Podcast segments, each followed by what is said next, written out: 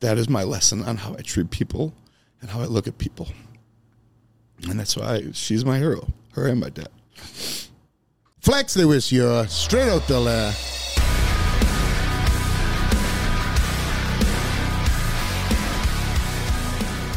Today's guest is an athlete, bodybuilder, entrepreneur, fitness model, and social media persona who has inspired millions of people worldwide to start living a healthier, more productive life. He's known online for his clear headed commentary of online gym positivity videos where he calls out people to be better. Through that, he's become a moral compass and father figure within the fitness industry to inform the uninformed on gym etiquette. We talk about the perils of social media, creating a positive gym culture, the impact from family and friends, and overcoming addiction. This episode is about lifting weights, lifting up others, and lifting ourselves up for a second chance in life. Here's a podcast with Mr. Gym Positivity, Joey Swoll. We are live. Joey Swoll, straight out the lair. Long time in the making, my friend truly appreciate you coming in and literally flying in for us to have a training session here in Las Vegas. You were literally jetting in and jetting out, right? Absolutely. It is an honor to be here. Just here for a couple days. Flew in, got a great workout I went through yesterday to do the podcast today. Long time coming, like you said an honor, man, an absolute honor to be here, and blessing to call you a friend. Yes, sir. We had a, a show, we have a, we had a back session yesterday. We can call it a back session if you want. no, listen, it was a great work. It was a good workout. I trained you. Yes, you did. So for the viewers that I don't know if the back workout will be out already, but for those who who haven't uh, seen anything online, me and you had a, a back session. But prior to me leaving to go to Aruba on vacation I ended up tweaking my back on the day that I was supposed to leave. On the day I was leaving, I'm sorry.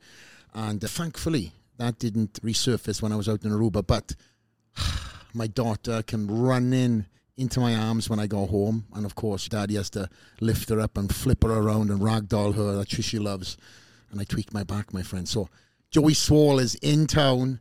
Are we doing a back workout flex? Absolutely. So maybe I added a little more issues to the back, but nonetheless, my friend, it's it was great to have that session, and it's been, geez, I think the first time we had any type of training session was in Pittsburgh, the Pittsburgh Pro, correct? Yeah. Can you remember wow. what uh, year that was? That was man, 2012, 2013. Yeah.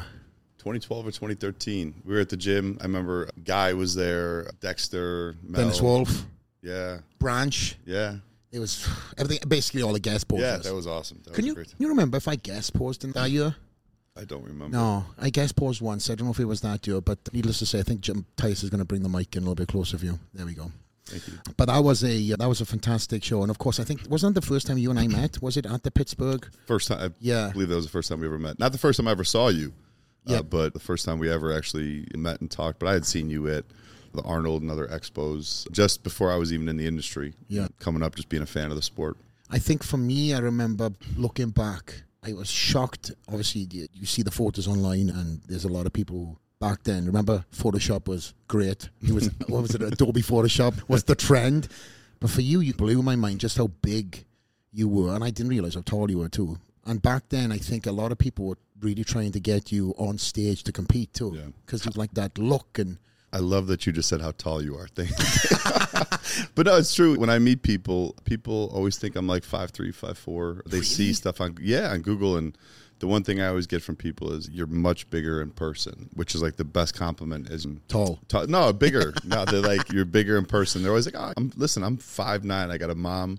I got a short Irish ma that's five foot one, five foot two. I got an Italian father that's five six, five seven, maybe five eight when he was younger two big brothers that are both almost six foot, if not six foot. And Damn. I'm five nine, man. This is how God made me. So, what? Why wasn't it any sort of draw for you to get on stage and really focus on that element? Then? and you're going more of the fitness influencer route. So, I did start by competing. I did the Illinois State, which was a show. Phil Heath actually guest mm-hmm. posed that show when he was coming up.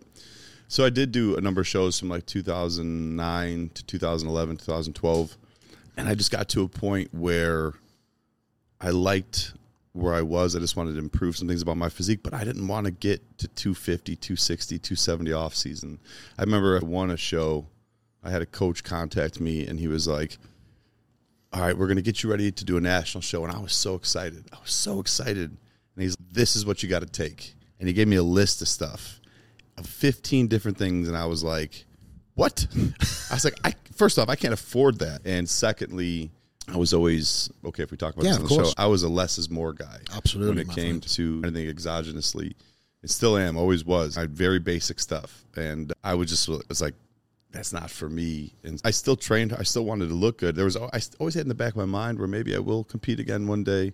I never really had off seasons. Then when you start social media, it's like for social media, if your brand is your business, like I never was I never wanted to get out of shape or have an off season where I gain a lot of weight to put on the size that you need to do in order to compete at that level.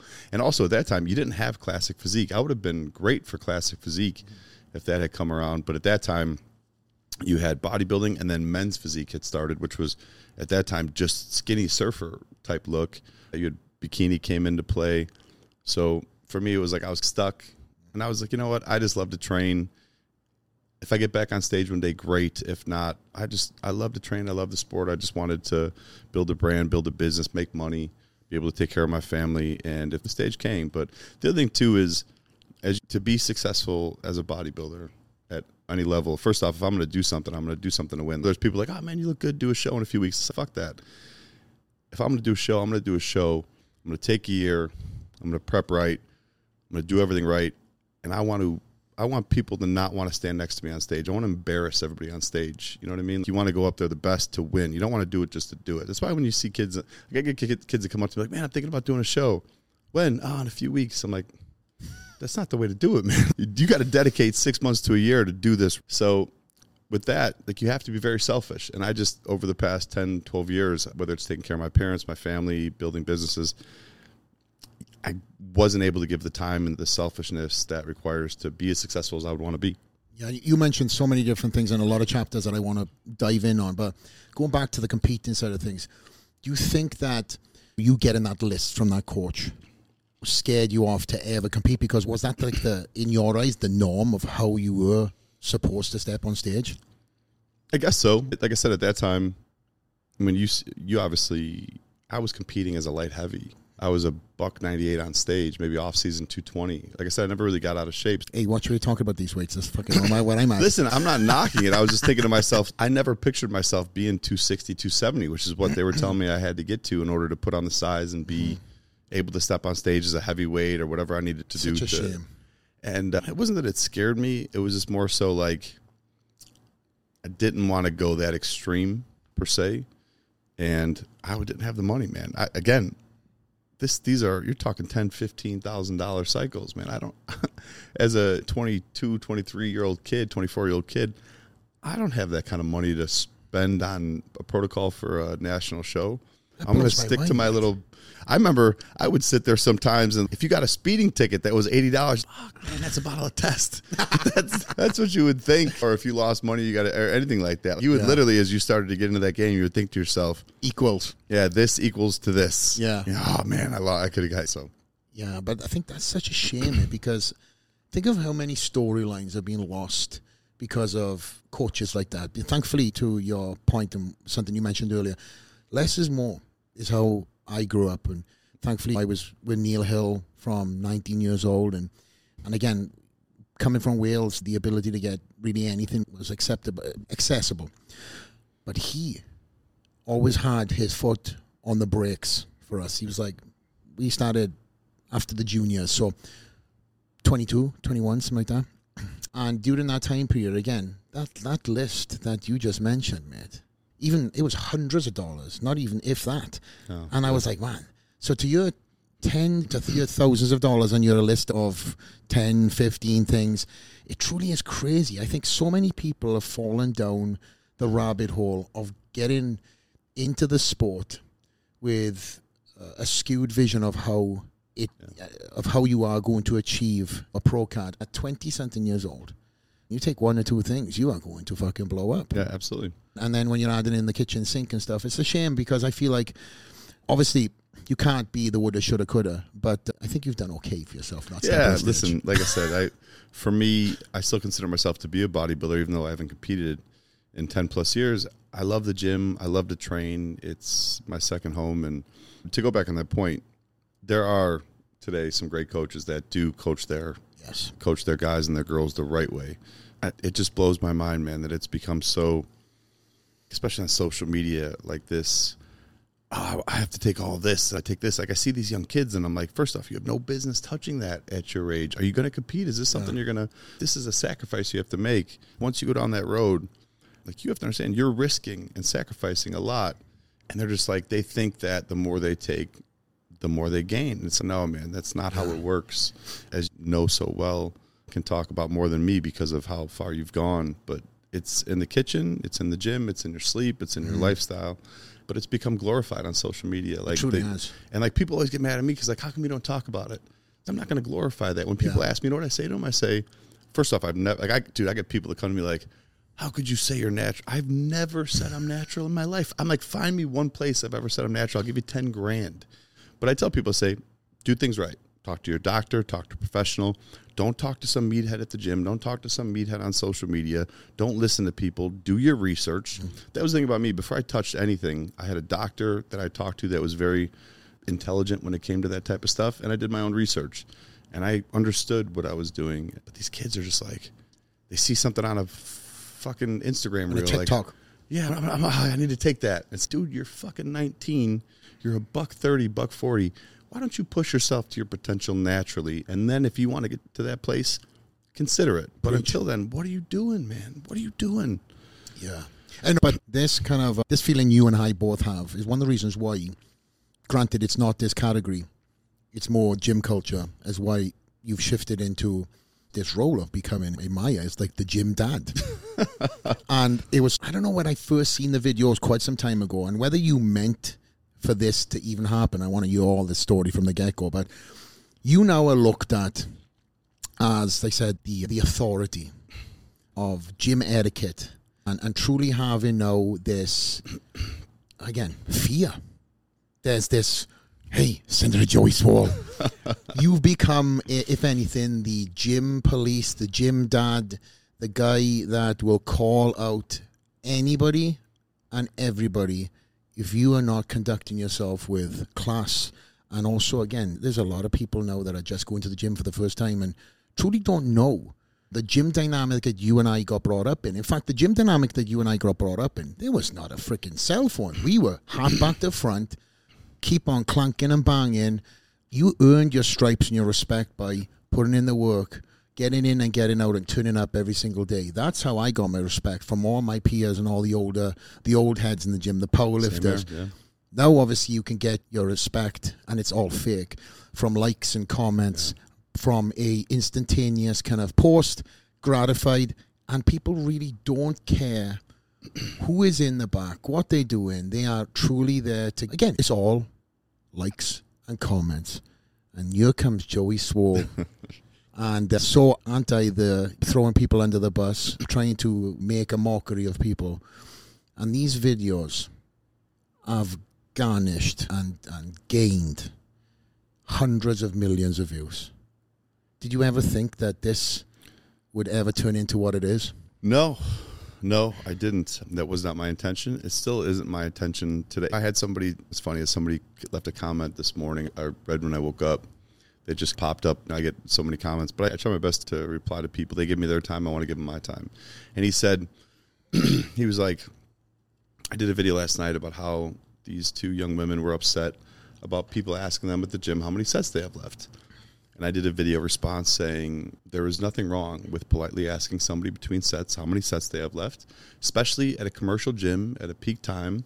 People have a schedule. Some people don't know all the machines. Some people have a plan. It doesn't matter what the case is. They pay the same gym membership as you to use that same shared space, shared equipment, and everything. And so I posted that, just letting these people know as well as for me, I ask people how many sets they have left all the time. If somebody asks me, I'm always like, hey man, jump in, work in with me. That's how I was raised in the gym. That was the mm-hmm. culture that I was raised in back home in Chicago. Anyways, this guy's like, oh, I would have left this video alone. I know you're just looking for, you need content to criticize.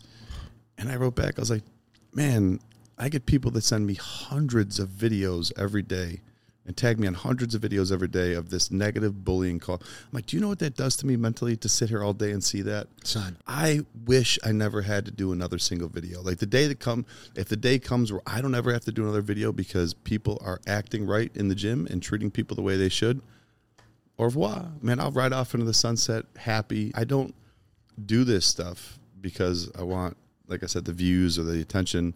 I'm glad that it does because it brings awareness, but I was just like thinking to myself for this guy, man, you don't like like I you, and you can ask Mark and our mutual friends. I sit there and I watch these videos sometimes and I share them with Mark, my buddy Goob, and some other guys. Shout out to Goob. Yeah, Goob, Goob. But like I share, like I send these videos to them sometimes, and I'm like, I'm so dis, I'm so disheartened and sad when I'm, and we have conversations about them, and it's so sad to see. When I first started doing the videos, it was beginning of 2022, and there was a young woman that was making fun of a gentleman in the background. She's a trainer, fitness professional. She was doing some side lateral raises, and there was a gentleman in the background doing drag curls with dumbbells. And she made it a point in the video. He was in the background. She's filming herself, and she made a video to put how you can superimpose your face on a video and talk about it. And she pointed at the guy, like, "What is this guy doing? I don't know either." So I just did a response, and I was like, "Let me educate you. He's doing what's called the drag curl." This is a great exercise. If you have a lot of shoulder problems, it'll take stress off the delt, put it on the bicep. You can do them with a barbell, you can do them with a dumbbell, whatever the case may be, but it is a great exercise. Something I learned from Charles Glass at Gold's Gym. Uh, father. Yeah, but what he's doing most of all is he's minding his own fucking business. And that video, I remember I posted it thinking I was just fed up, man. I was like, Yeah. I'm so sick of seeing this shit on social media and people doing this to people. And all of a sudden, I remember I posted it and I was actually talking to Mark, and I remember I checked it like an hour later, and it had a million views, man, right Wow. away. And I was like, and this is on TikTok, Yeah. which again, I never really utilized that platform much. I thought, and I still think it is a very toxic platform in that sense, which we'll talk more about Yeah. over the podcast. And it just that I did that video. and again, when you talk about being like the gym dad and gym police, I'm not trying to be gym police in terms of I don't want people to fear me. If you ever watch my videos, like I never attack people, I never talk down to them, I don't speak to them on a level where I'm trying to belittle them. It's always, hey, let me explain to you why what you're doing is not only hurting that person in the video, why you would never want that done to you, and why that's keeping people out of the gym that see this and think this is gym culture. This is what I'm going to experience if I go to the gym. Exactly. And then I tell them, do better or mind your own business. I'm not like, I'm not sitting here trying to bash them. And I've spoke out several times. I know there's people like the internet is going to internet. People are going to go and be hateful. It's just there's nothing you can do about that. But what's really sad is a lot of these videos that I've done, they're really horrible things that people have done. You're filming people in locker rooms, uh, nude. Like they don't understand the consequences of all the videos I've done. Hundreds and hundreds of videos. Five people have apologized and been accountable.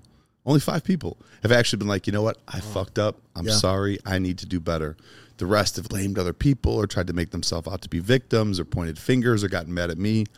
and we talked about this the other day. It's like I try and tell these people like let's talk about the locker room stuff. If you film my mom or my dad in the locker room naked and you post it, Better believe. of, do you understand what happens to you or what I do? There's people out there that will become violent to mm. you. Like there's consequences and stuff like that. Yeah, there's also legal consequences where you can go to jail, you could be fined, you can you have to register as a sex offender. But if you cross the wrong person doing these types of things that you're doing because you want views and attention, don't be upset when somebody becomes physically violent. I'm a calm person, but anybody you cross the wrong person out there, Absolutely. they're going to hurt you. And that has happened. Yeah, There's these guys who, I'm, I'm saying generalized guys, that have done these skits and pranks and stuff like that. They've been Oh my shot. God. They go into the hood and they do all these things. Says, Listen, this is a different. You're coming out from suburbia into a different warland, parts of Chicago that you wouldn't Yeah. even go down because you know the wrong. You're in the wrong place, Yeah, absolutely. and then you speak to the wrong person. Man, you're just you're carjacked. You got everything taken off you, and that. Sorry, Joe. You uh, uh, the that is exactly what you're talking about because I have seen through other videos situations that have occurred where it's fallen in the wrong into the wrong hands and whether they've caught it. Oh, it's a prank, it's a prank. But there's people have been shot. Yeah. And in your in our case right now, we're talking about the gym cul- culture. I don't know of any people who have had anything of that extremities because obviously that's the top of the tree. But we know and you've had these videos sh- sent to you where there's been repercussions after videos been posting where people have been jumped in the gym and, and whatnot. But sorry, guys, carry on, Joe. You were just about to say something. No, I was talking about like the whole prank thing. Like I saw, I don't know if you saw the video I saw a couple months ago of these kids pretending to pour gasoline on this man's car, like they were going to set it on fire, and he stood out. He was going to shoot him. What is wrong with people? Like bro? what, dude? This is what I'm talking about. This is my problem with social media, and I don't say this in terms of trying to attack people. I say this because I want to help people, and I really mean this. Society today is people, especially these young men and women, and I'll say women because I think women have it harder in this sense. They equate their self worth, their self love to their likes, their views, the attention they get on social media. No question. They could be in a house full of a loving family, great friends, people that adore them, but they're so concerned about that dopamine, about that rush, about that high, about that gratification they get from social media. That's how they see themselves as being somebody that has value. And don't get me wrong, I've fallen down that rabbit hole too where listen, I put a post up and it gets a lot of engagement where I'm flexing or I'm in the gym and people are like, Man, you look does it feel good? Yeah, it feels good. But you can't let yourself get lost in that where you're gonna start doing things like these pranks or maybe starting to scale and cross the line of what your own morality is for yourself and what you know to be right and wrong, as well as the golden rule. Treat others the way you want to be treated. But to do this at other people's expense, to get those likes, to get those views, all for what, man? So you could feel good for a couple hours until the next video goes viral and everybody forgets about you. Yeah. And that person's life is destroyed or that person doesn't ever want to go to the gym again. That's the thing I don't think they understand is just because it's a video on social media and it's not right in front of you in real life, that's real. That happened, that's somebody's life, and you're hurting them. You're destroying something for them. You're taking something away from them. As well as the people watching, like I said before, there's literally been thousands and thousands of people over the past two years that have been like this exact comment. This is exactly why I don't go to the gym. Wow. This video. To think about that. right? Crazy, yeah. after the pandemic, after COVID, after everything we just went through, where the one thing everybody should be doing is trying to get healthy in the gym, mm-hmm. doing something to be healthier, be physically active.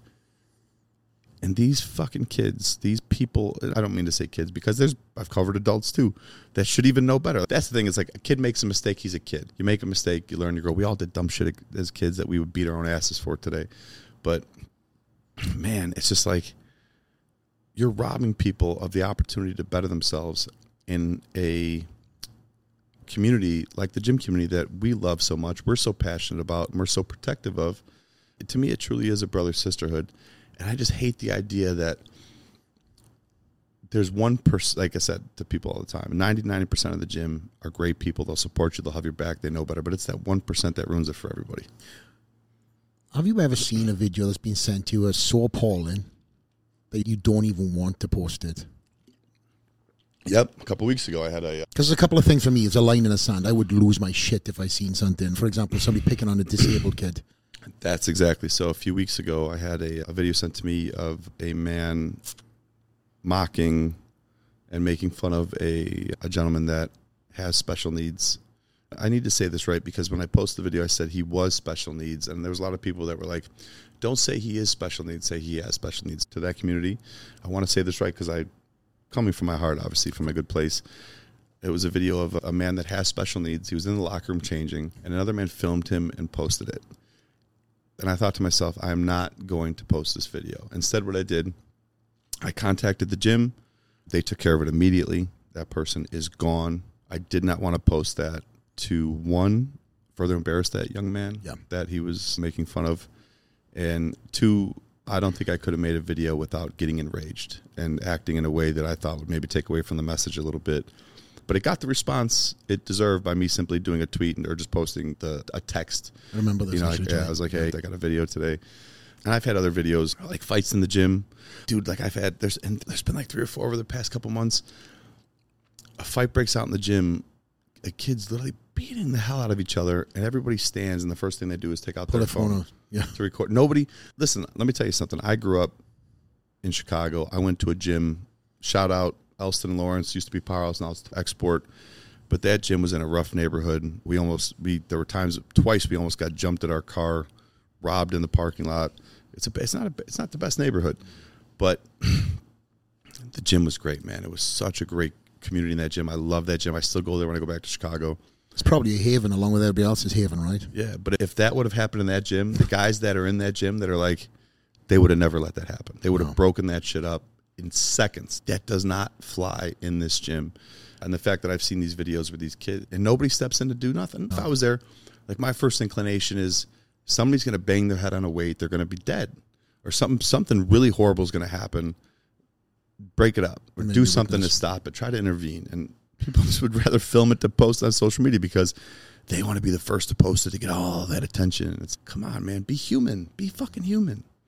Yeah, that, that, it's got to be, as you said earlier, it's got to be difficult for you to be in the receiving end of these videos that come in, and obviously, then you have to selectively think, I don't want to put this out there to further embarrass this person yeah. with the, the, gentleman with the special needs. And then you've got other things where there's maybe there's a lack of context too, so you have to really decipher through the video and see, okay, what really is going on here and what lesson can be learned. So there's a lot of what people don't realize. Obviously, you and I have a mutual friend that uh, Mark, shout out to Mark, that I guess you guys work with each other and share some videos and stuff. Me, like Mark, that. and Goob. You, Mark, and Goob. We have a, a, group text called the Great Crusade. Oh, where Goob will send his stuff to get yeah. ideas off us.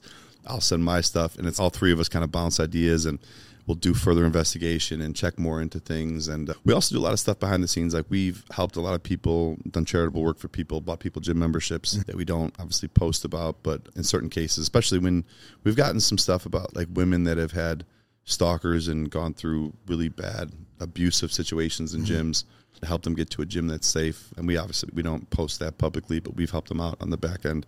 So yeah, those are like my like we have like our it's like our board.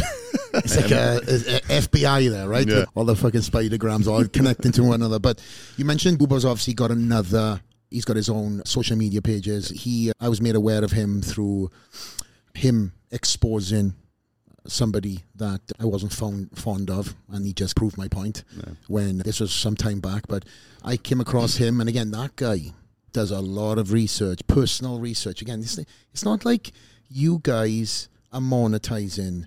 Listen, there's things that you could potentially work off. Obviously, you've got now things that are going on through this, but a lot of people don't realize that you don't monetize off your views. Yeah.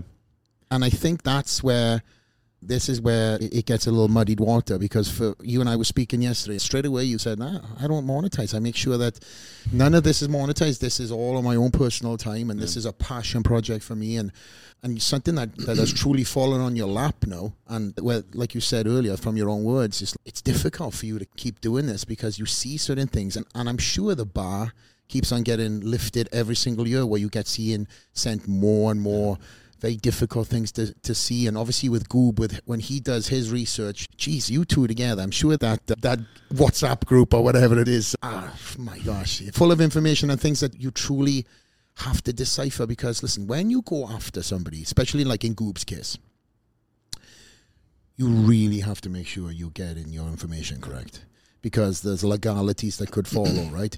In in your regards, you're flipping the video, what is being seen yeah. and making sure people see the there's a lesson to be learned from this, whether they see it or not. Which, as you said too, five people out of the hundreds of videos have apologized. But if there was any kind of anything that you want to say to anybody who's out there to create this throwing of the bus, throwing under the bus of, of, of fellow gym goers, what would you? What would the warning from Joey Swoll be? I don't know if there'd be a warning, but I will touch on what you said no more just treat people the way you want to be treated man. Don't like the thing is every video i've done people know better better than to do that. But like i said people get so clouded by the idea of getting views and attention. And the other thing is too what drives me crazy about today's generation is everything needs to be filmed and posted on social media. Even like i've had situations where people have sent me videos where they're in the gym there's a little conflict that arises in a shared space you know it's, it's going to happen. And they're like oh my god, I can't believe this person did to me, did this to me. What they do? They told me to move from in front of the mirror because they were behind me on a machine and they weren't very nice about it. And I'm just like, listen, you're an adult. Handle it like an adult. You don't need to take a video and post it to social media be an adult in an adult space that's shared like the gym and move on. But one thing, one thing I will say about Goob, he has a law degree. Like he Does he is, really? yeah, he is one of the most intelligent people. And I always tell him, I say, you can't pull the wool over the eyes of the Goobini. Um, The Gubini.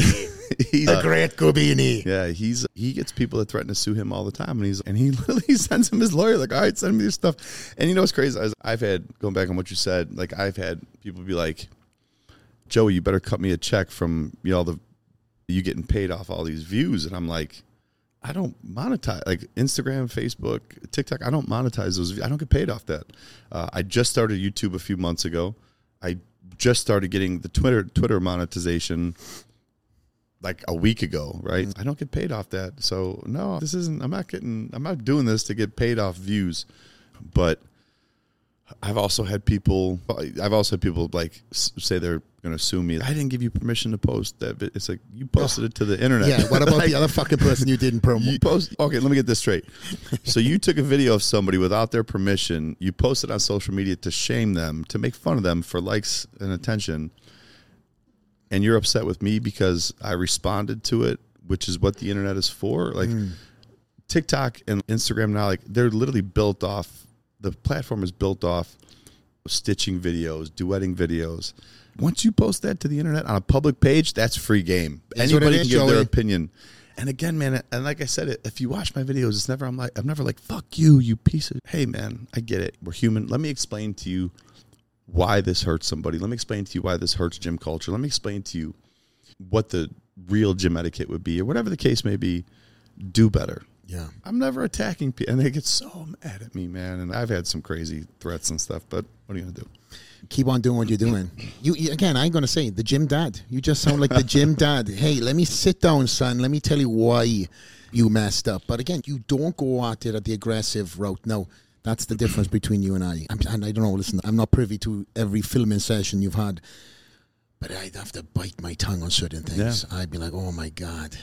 And you obviously having that Irish, know, Italian blood in you. I'm sure that one is fighting the other just to truly you what you really want to say something in some cases. But again, you then become part of the uh, the rolling on chain. But through all this, Gym Positivity Nation, you have got some incredible things that are coming down the pipeline through this platform that you've created. And from the horse's mouth, tell me what you are now working on with all these gyms. yeah, yeah we started selling i guess you call it merch apparel and stuff with this with the gpn logo so that people could see this logo and feel like it was a moniker a symbol something that promoted not only promoted that culture but for example if you're in the gym and you see somebody wearing a hat a shirt one of the myob shirts you can go up to that person start a conversation know there's somebody maybe you could ask for a spot or somebody that you can count on to have your back in the gym or maybe that you're in a safe space. So we took that me and mark and we created this idea like how can we get gyms involved right? Because ever since i started doing these videos i've had gyms that have supported it in terms of putting up new policy, new rules, especially mm-hmm. with the locker room stuff. I've had a lot of gym owners that have reposted my stuff with their own thoughts of this is this is exactly what gyms need and this is the culture of our gym. So we decided like how could we take that and create a network of gyms that are in that have that same ideology, that same passion to promote a, uh, promote a safe space for people to come and also at the same time like i said earlier all those people outside the gym that are leaving those comments of this is why i'll never go to a gym or i've never been to a gym before because this scares the shit out of me to give them a way to know this gym is a place where you won't experience that. So we started we did our first gym uh, a few weeks ago in ohio. Shout out revitalize. Congrats. really good guys out there. So we're doing we're creating these huge banners to hang in gyms on walls from rafters whatever we did in the one gym the two gyms we did in ohio there was one on the wall one on hanging from the rafters so cool and uh, that along with our law our laws our gym laws our our mission statement and stuff like that to help these gyms like i said promote that type of culture that environment. And i want people to walk in that gym and see that. And i don't want them to think Joey Swoll. I want them to think like i said this is a place where i can better myself feel safe know that i'll be supported. And that staff and management and the people there be committed to that You have eight commandments. Eight commandments. Yes. And uh, do you mind if I read them out? Yeah, absolutely. Go for it. So uh, the eight commandments. I don't have them memorized. I, man, just so I, you know. I looked at them and I thought, let me not ask. Number one, we are about positivity and positivity only. We have a zero tolerance policy for harassment, ridicule, or unwanted advancements. Number two, anyone and everyone who is recorded and posted has given, I guess we should have seen, consent to do. Number three, this is a brother sisterhood. In our uniqueness, we are all here for the same goal to be better. Number four, we are there to lift and lift each other up. I like that. Number five, no matter how good the lighting is, the locker room is there for others in there, then the cameras are off. Let me read that again. No matter how good the lighting is in there, sorry, this is my dyslexia kicking in. No matter how good the lighting is in there, in the locker room, this is how I went wrong. I wrote this wrong. If there are others in there, then the cameras are off. yes.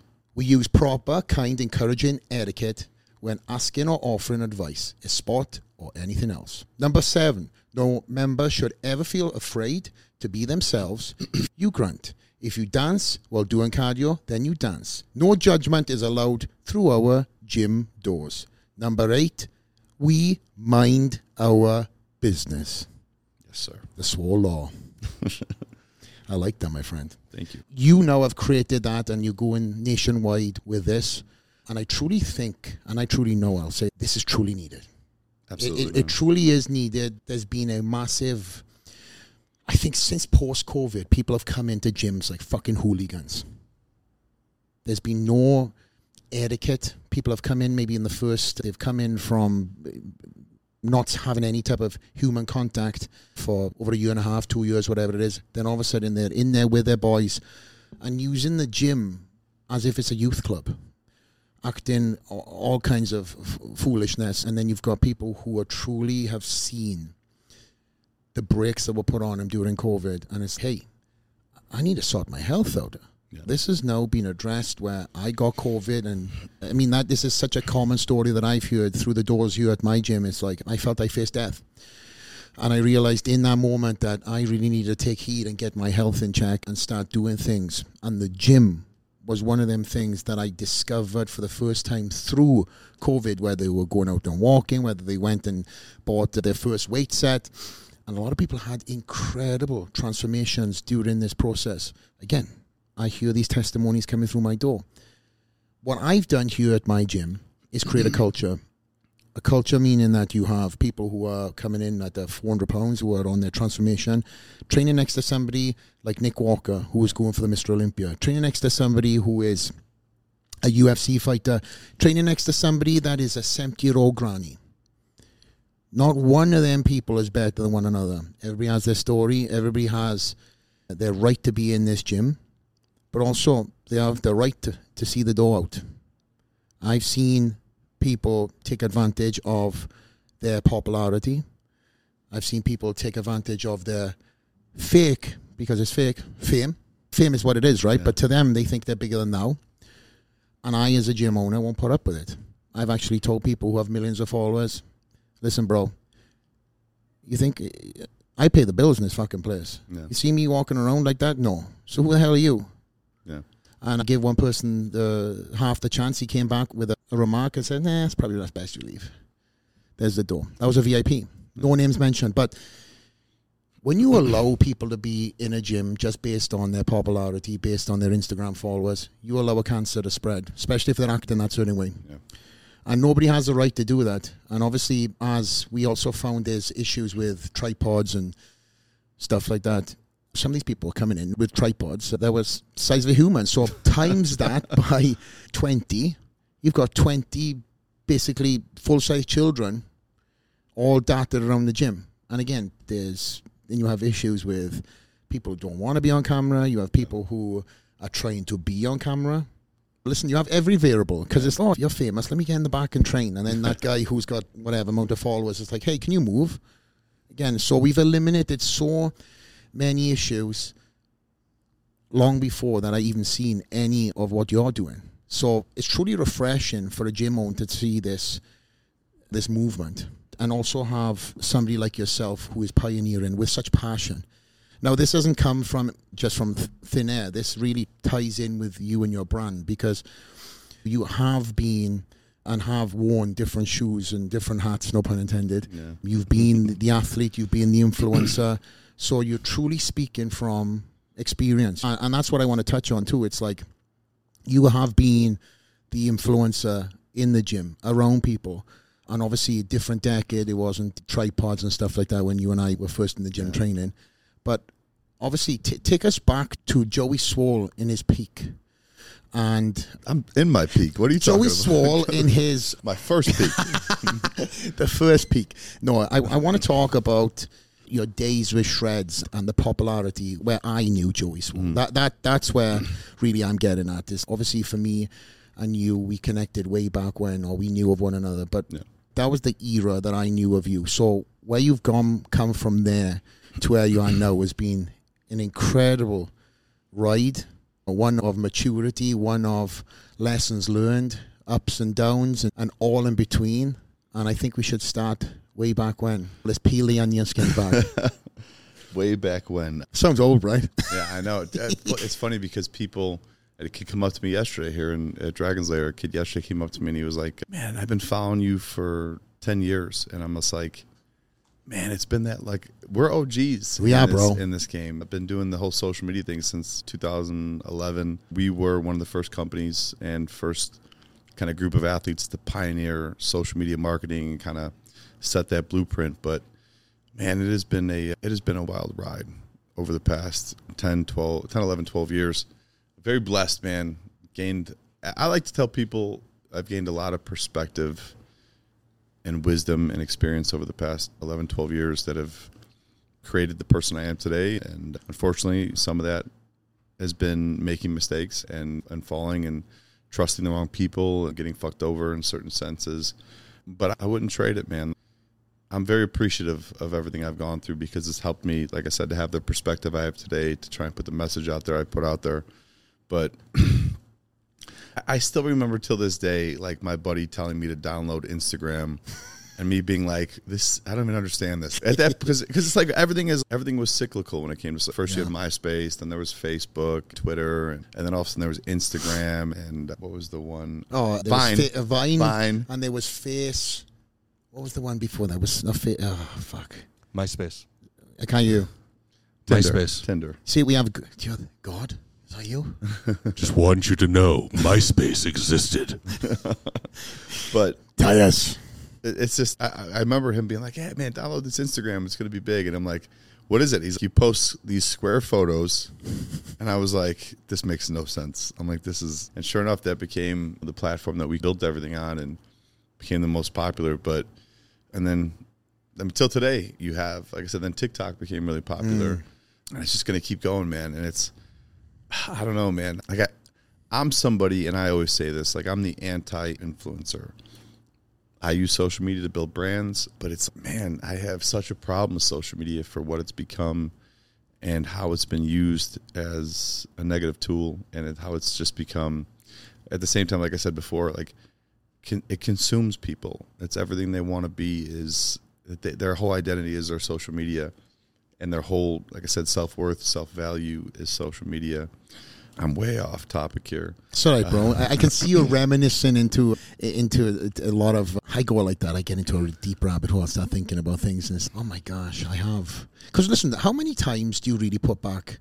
You go back into and put perspective on things of where you've come from. Do you do that often? Because listen, you've got a hell of a fucking story. We haven't even, we haven't even touched on that. We've talked about everything right now as recent, and we're going to go in and out. Welcome to a podcast for Flex Lewis, by the way, Joey Swoll.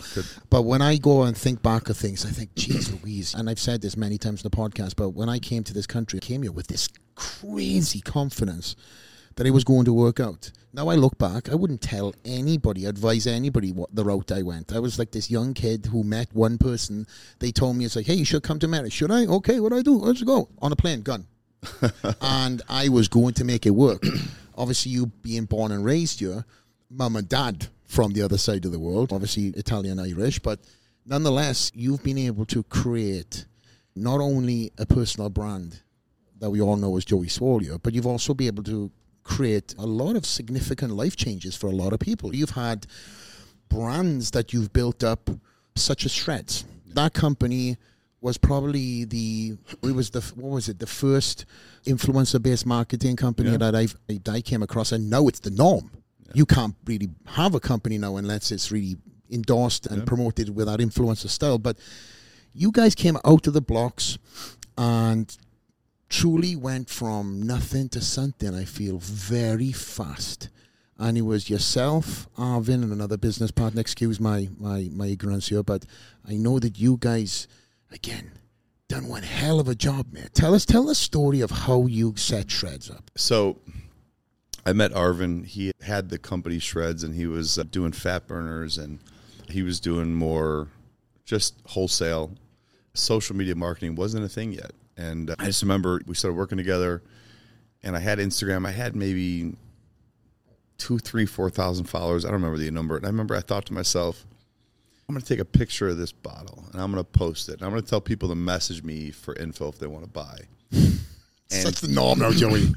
dude and it was that post i remember i posted that and i remember i sold like 10 bottles off that post by people messaging me and all of a sudden a light bulb know, it's like a it's like a switch flipped and uh, we started to build on how to use social media to create traffic to obviously create sales and generate leads and things like that and then at the same time, it was like, how do you get more sales? You get more followers. So what can we do to get more followers? Okay, this is the niche you're trying to be in. Let's find pages that have that same niche or the different big bodybuilding pages on social media and try to work with them. And then it was like, if Joey's doing it and it's working, let's see if we can get other athletes to follow that same blueprint. And so we started recruiting athletes, Paige, Devin, all those great Ainsley, all the great athletes we had from day one and it just don't get me wrong. There was there's a lot of stuff in there. There's a lot of sleepless nights of me and Arvin working. Arvin especially, man. He was when I tell you that guy doesn't sleep. He doesn't sleep, man. He is. I can, and people say this figuratively, but literally, we would be at a diner, a New York diner, you know, living out on the East Coast. Two, three in the morning, we'd be sitting there for two hours ordering food. We wouldn't say more than three words to each other because we were working on our phones we would get done, go back to we, we all lived in the same building. We'd go back to the building, go to seven a.m. I get I, my phone would go off. It'd be Arvin. Hey man, I got an idea for something. Mm. Okay, we're up, man. We didn't sleep for three years, four years. I don't think Arvin sleeps at all still.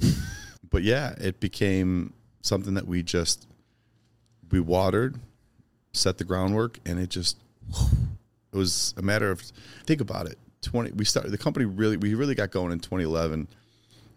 2013 we had our first booth at the Olympia. 2014 or 2015 we had the biggest booth in Olympia history for that. I think that was the year of the 50th anniversary, right? Didn't you spend a million dollars in that booth? Yeah, we spent them on the Total Expo. I had a 60 foot wall of myself, which Such I didn't ask such for. an ego, Joey. No, I w- listen, man. Oh, man. my gosh, Titus, said look at they- this guy. They said they had a surprise for me, and that was the surprise. But I was that that was never me, man. I was. I remember, and I'll tell this story at that event at the 2015 Expo. We had a four hour four hour line. The line was four hours long to get up on stage to meet all the athletes. And the expo, I think they closed it. I think they shut everything down at five o'clock, and everyone started leaving. So five o'clock, they started shutting everything down. The People flickering the lights. so I think it was still six, six thirty came around. Everybody left, every athlete. I stayed. The lights were off, and I stayed to talk to everybody in line to take photos with everybody. I didn't leave, mm. and we had a dinner at a, um, at a banquet hall that we were doing for the entire company. I was late. I should, me and Arvin showed up late because we stayed behind to talk to all the people that were in line. I'm telling Lisa, I'm like, you waited four hours to i wouldn't wait five minutes to meet me. What are you doing? But i was always good with people. I loved being able i always tried to give people good memories. I always tried to give them a smile something more than just a photo man. Who am i? Like i want to leave those people with an impact. I want them to have a memory be like oh i met joey one time and he busted my balls or he ate. The best would be i would always do it's gross to think about it but back then you had all these protein ice cream companies. So you'd Yeah. have people in line that were eating this protein ice cream. And I always go up like, give me a bite. And I'd give me Oh, a bite. Pre-COVID. I, yeah, I would feed people in line. I would just put on a show, man. I, I looked at it as being somewhat of an entertainer and trying to keep people happy. And I just hope, man, I've met thousands and thousands of people over the years. And I really hope when people look back and remember me, they have a like I said, a smile on their face and a good memory. Yeah, you've done. You guys done a great job. I think one thing that stands out for me was you're the first brand to interact with a consumer that I can remember to that magnitude. There's always been booths at the Olympia, and I remember the first time I, I walked through the Olympia doors, I seen the massive MuscleTech booth. That was like my first experience. I've only ever been to one Olympia that I haven't competed at, and that was my first ever Olympia going as a fan. It was the first. It was the. It was like two years before I ended up staying on stage, and of course, then it was game over. Then trying to walk around an expo, The champ is here. it was just trying to walk around an expo as a fan. I remember having that experience one time and one time only, inconspicuous. Nobody knew who I was. I was a kid with fucking calves and a funny accent. Still, I'm a kid with calves and a funny accent, but not so much a kid anymore. But I remember walking around and just seeing this is the world that I am going to be a part of. This is what I want. This is what I hoped and dreamed my mother and father would be able to see because I left the world of rugby. Rugby was a path paved for me. And that came with to represent your country or whatever, and even represent your club, a big honor. But then to come to a foreign country and then chase a dream was it's my dream. It's not anybody else's. Nobody else has paved that path, Yeah. and I was going blindly. But to walk into Olympia and then see this is the top of the top. This is our Super Bowl, and then to see all these other booths. Of course, Shredz wasn't around at that point in time, but all these booths, if you can remember, were all in contention with one another. And obviously, it escalated over the years to you becoming the biggest booth in, in, in history of the Olympia and having that four hour line. But when I started working the Olympias, one of the things that, that I pridefully done, just like yourself, is invest in my fans. I always tried my best to give an experience. It wasn't a quick handshake and a bye. Yeah. And you and I know these athletes. They might have won something, but again, once they've retired, they just have no following because there was zero memories tied to anything. Yeah. And with you and doing all these things and making people do press ups and you want to earn your photo, I remember them too. Yeah. Let's get some tw- 10 press ups done. But that's the things that these fans remember. And these things then circle back when you do other things in life. But obviously, Shredz was a company that you guys took from a concept, these late nights stuff to what was it that you ended up taking the company to, figurative wise? What do evaluation? Oh, I can't talk like numbers. Yeah, what do you think? Oh, dude, it was up there. yeah. hundred million. 100 million Oh, or less? 50 million? I'm I'm not even gonna guess. Even gonna if- guess. I would say fifty to hundred. Yeah. But you have to understand too, we weren't just Shredz. We had stakes in a lot of companies that nobody even knew. I don't know what I can say and can't say, so I'm trying to draw, uh, teeter the line. But we, Yeah. even just social media real estate, right? We owned so many fitness pages on Instagram, on social media that we used for other marketing, for shout outs, for other ways to, like I said, draw traffic and Yeah. gain that viewership. It was, like I said, at the top, man. It was insane. It was insane what we built. It was so fast. It was only within a few year period. And the cool thing was, and, I, and this is something I tell a lot of people, is we had our competitors, people that were in our same market, that were coming in to see us for advice. So wild. And Arvin and I was coaching athletes, trying to teach kids how to post and get better contracts. Arvin and all of us, like Arvin would sit down with the CEOs. I won't name names, no names mentioned, as you say. Arvin would sit down with people from other companies that were directors and give them and give them advice and help them because that was it was just he loved it so much, man. He loved what he did and he loved the kind of the puzzle of figuring out algorithms and how to continue to improve and innovate. And like I said, there are I will say with 200% certainty there are companies today that are crushing it in this space that either took some part of what we did directly, had some influence or direct contact with Arvin, with us, with mm-hmm. any of us, and how they built their company. And that's pretty cool to see, man. To know that we were we were one of the first companies that were approved by Facebook to do Facebook ad spend. Damn. We were one of the first ones. I remember that, and they were. I think met with them in Texas. That, that's pretty cool, man. It's Look back incredible. and say and say we were able to achieve that. And all these athletes today, all these kids today that are making money on social media. Do you know how it was back then? I remember we got so much hate at the beginning because like I- I'll tell you a story. I won't name the company, but You can name whatever you want on no. I, I, no, because I don't want to bash people. No, you're good. I there know, was I so I won my first show. Right, I won my first show I ever did. I placed. I won enough to get some eyes on me. Did a couple muscle and fitness magazines, which back then it was like, oh, you that was yeah, you do muscle and fitness, muscle mag reps. Yeah. That was the pinnacle. Yeah. Oh man, I got 150 dollars to do that. I'm sure you got more, but so anyway, so I had- I had a supplement company reach out to me that I loved, big company. And hey, we're doing a product shoot at a local gym in Chicago. We would love for you to be a part of it. So here's me thinking, I could be a sponsored athlete. And this was like the dream, right? To be a yeah. sponsored athlete. And we're emailing about the dates. I'm staying in great shape after the show. I'm so excited.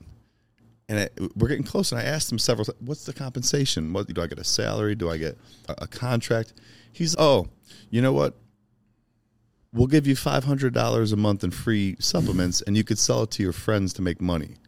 I thought to myself, you want me to fucking hawk my friends to make money, but you want to use my image in your product catalog that you're going to send to every store all over the world. This is one of the biggest companies there is. And I'm like, no, man, not interested. No, thank you, man. I, and that was one of the things where I was like, man, fuck this industry and fuck that. Pardon my language, mom. But then, I, then I fast forward a couple years later. This is great. That same guy, I'm at the Arnold Brazil, right? That same guy that I was talking to that wouldn't sign me walks in with a group of girls that were working with him, five or six girls. I'm sitting there with Arvin. We're getting some food at the restaurant in the hotel. Every single girl came up to me to ask to take a photo with me. and I remember standing up like, hey, I will call him John. Hey, John, good Yeah, to see you, man. John, right? Yeah. And I was, and I, but I was very nice to him, and I wasn't vindictive or anything. But it was like, You remember? we got so much hate because we squashed that whole.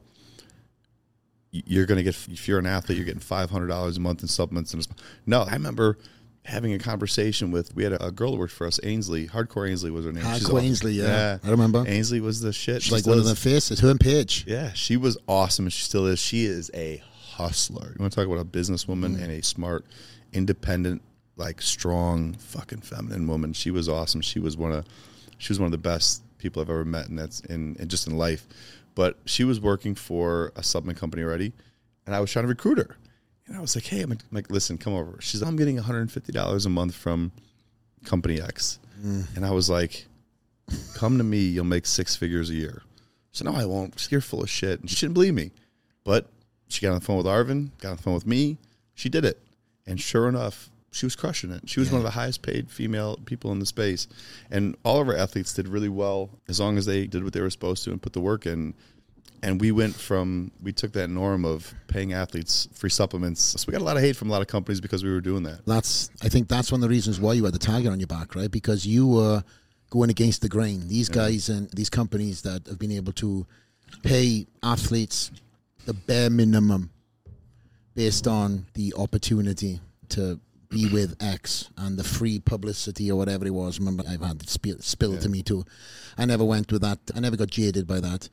You then were able to take your company on, and I think that's one of the reasons why you had that big target on your back. I'm sure there was companies that got together to try and pull you down, and obviously that bubble burst. How hard was it to see that timeline where everything that you work for, and a lot of people were attacking you, even whether it was truth or not, to see this concept that you took, you were able to then change people's lives, create a business from nothing, then just fall. Yeah, it was very hard. It was a tough couple. Wow, I would say like a, like an eighteen month period, because again, it's like people were starting rumors, and once something gets posted, whether it's true or not, it's out there, and you could defend yourself till you're blue in the face, and people are still going to hear about it. And I, I've had people say things about me my entire career, and at this point, man, I'm just like, I, I love when people say stuff like, "If you got a problem with me, text me. If you don't have my number, I shouldn't worry about what you think about me." But no, it was very hard because we built, we did, we built a movement. We built something that affected so many lives, and uh, we built our Shredz Army and things like that. And it was like a family, man. It was a family. Unfortunately, we had uh, when I was a little bit older, and maybe I should have taken better lead. But we had a lot of young kids that were. That's what they were. Young kids. They got a lot of money real fast. They Doing came off as shit. being arrogant, yeah, and uh, just being kids. No different than some of these athletes today, and it just became. And, there were some more things that played into, it, but it became cool to hate on us on social media and some of our athletes, and people came at me, and I always tried to. There were certain things, certain lines they crossed, like my mom. Like there was a post that said my mom was battling cancer, Yeah, was and she was getting ready to go in for surgery. So I had a photo of me and my mom before she was about to have a lung removed, and they put a meme up. Too bad Shredz doesn't cure cancer.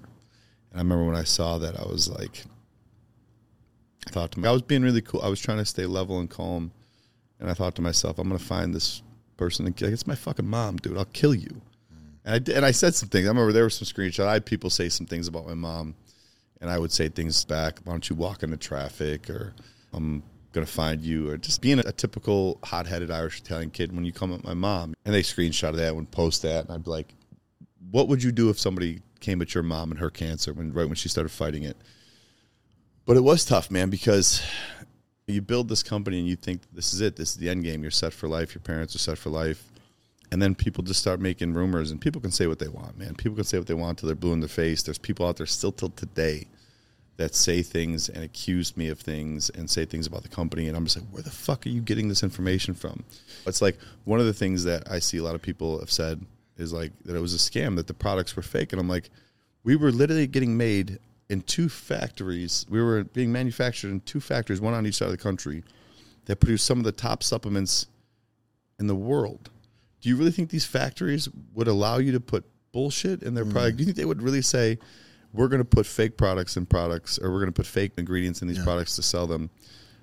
No, man. Like, what? We're like, and it's okay. I was taking these products. I was taking our protein, taking our BCAAs. Do you think I was, even though, like I said, I, I wasn't an owner, I wasn't on the board. I was promised things, but I was never, it never came through. Oh, wait, you no weren't- control. No, I was Are not. you fucking serious? yeah, I was not. So wait, Joey. I, I had no say So hold on a minute. So, in so, that so sense.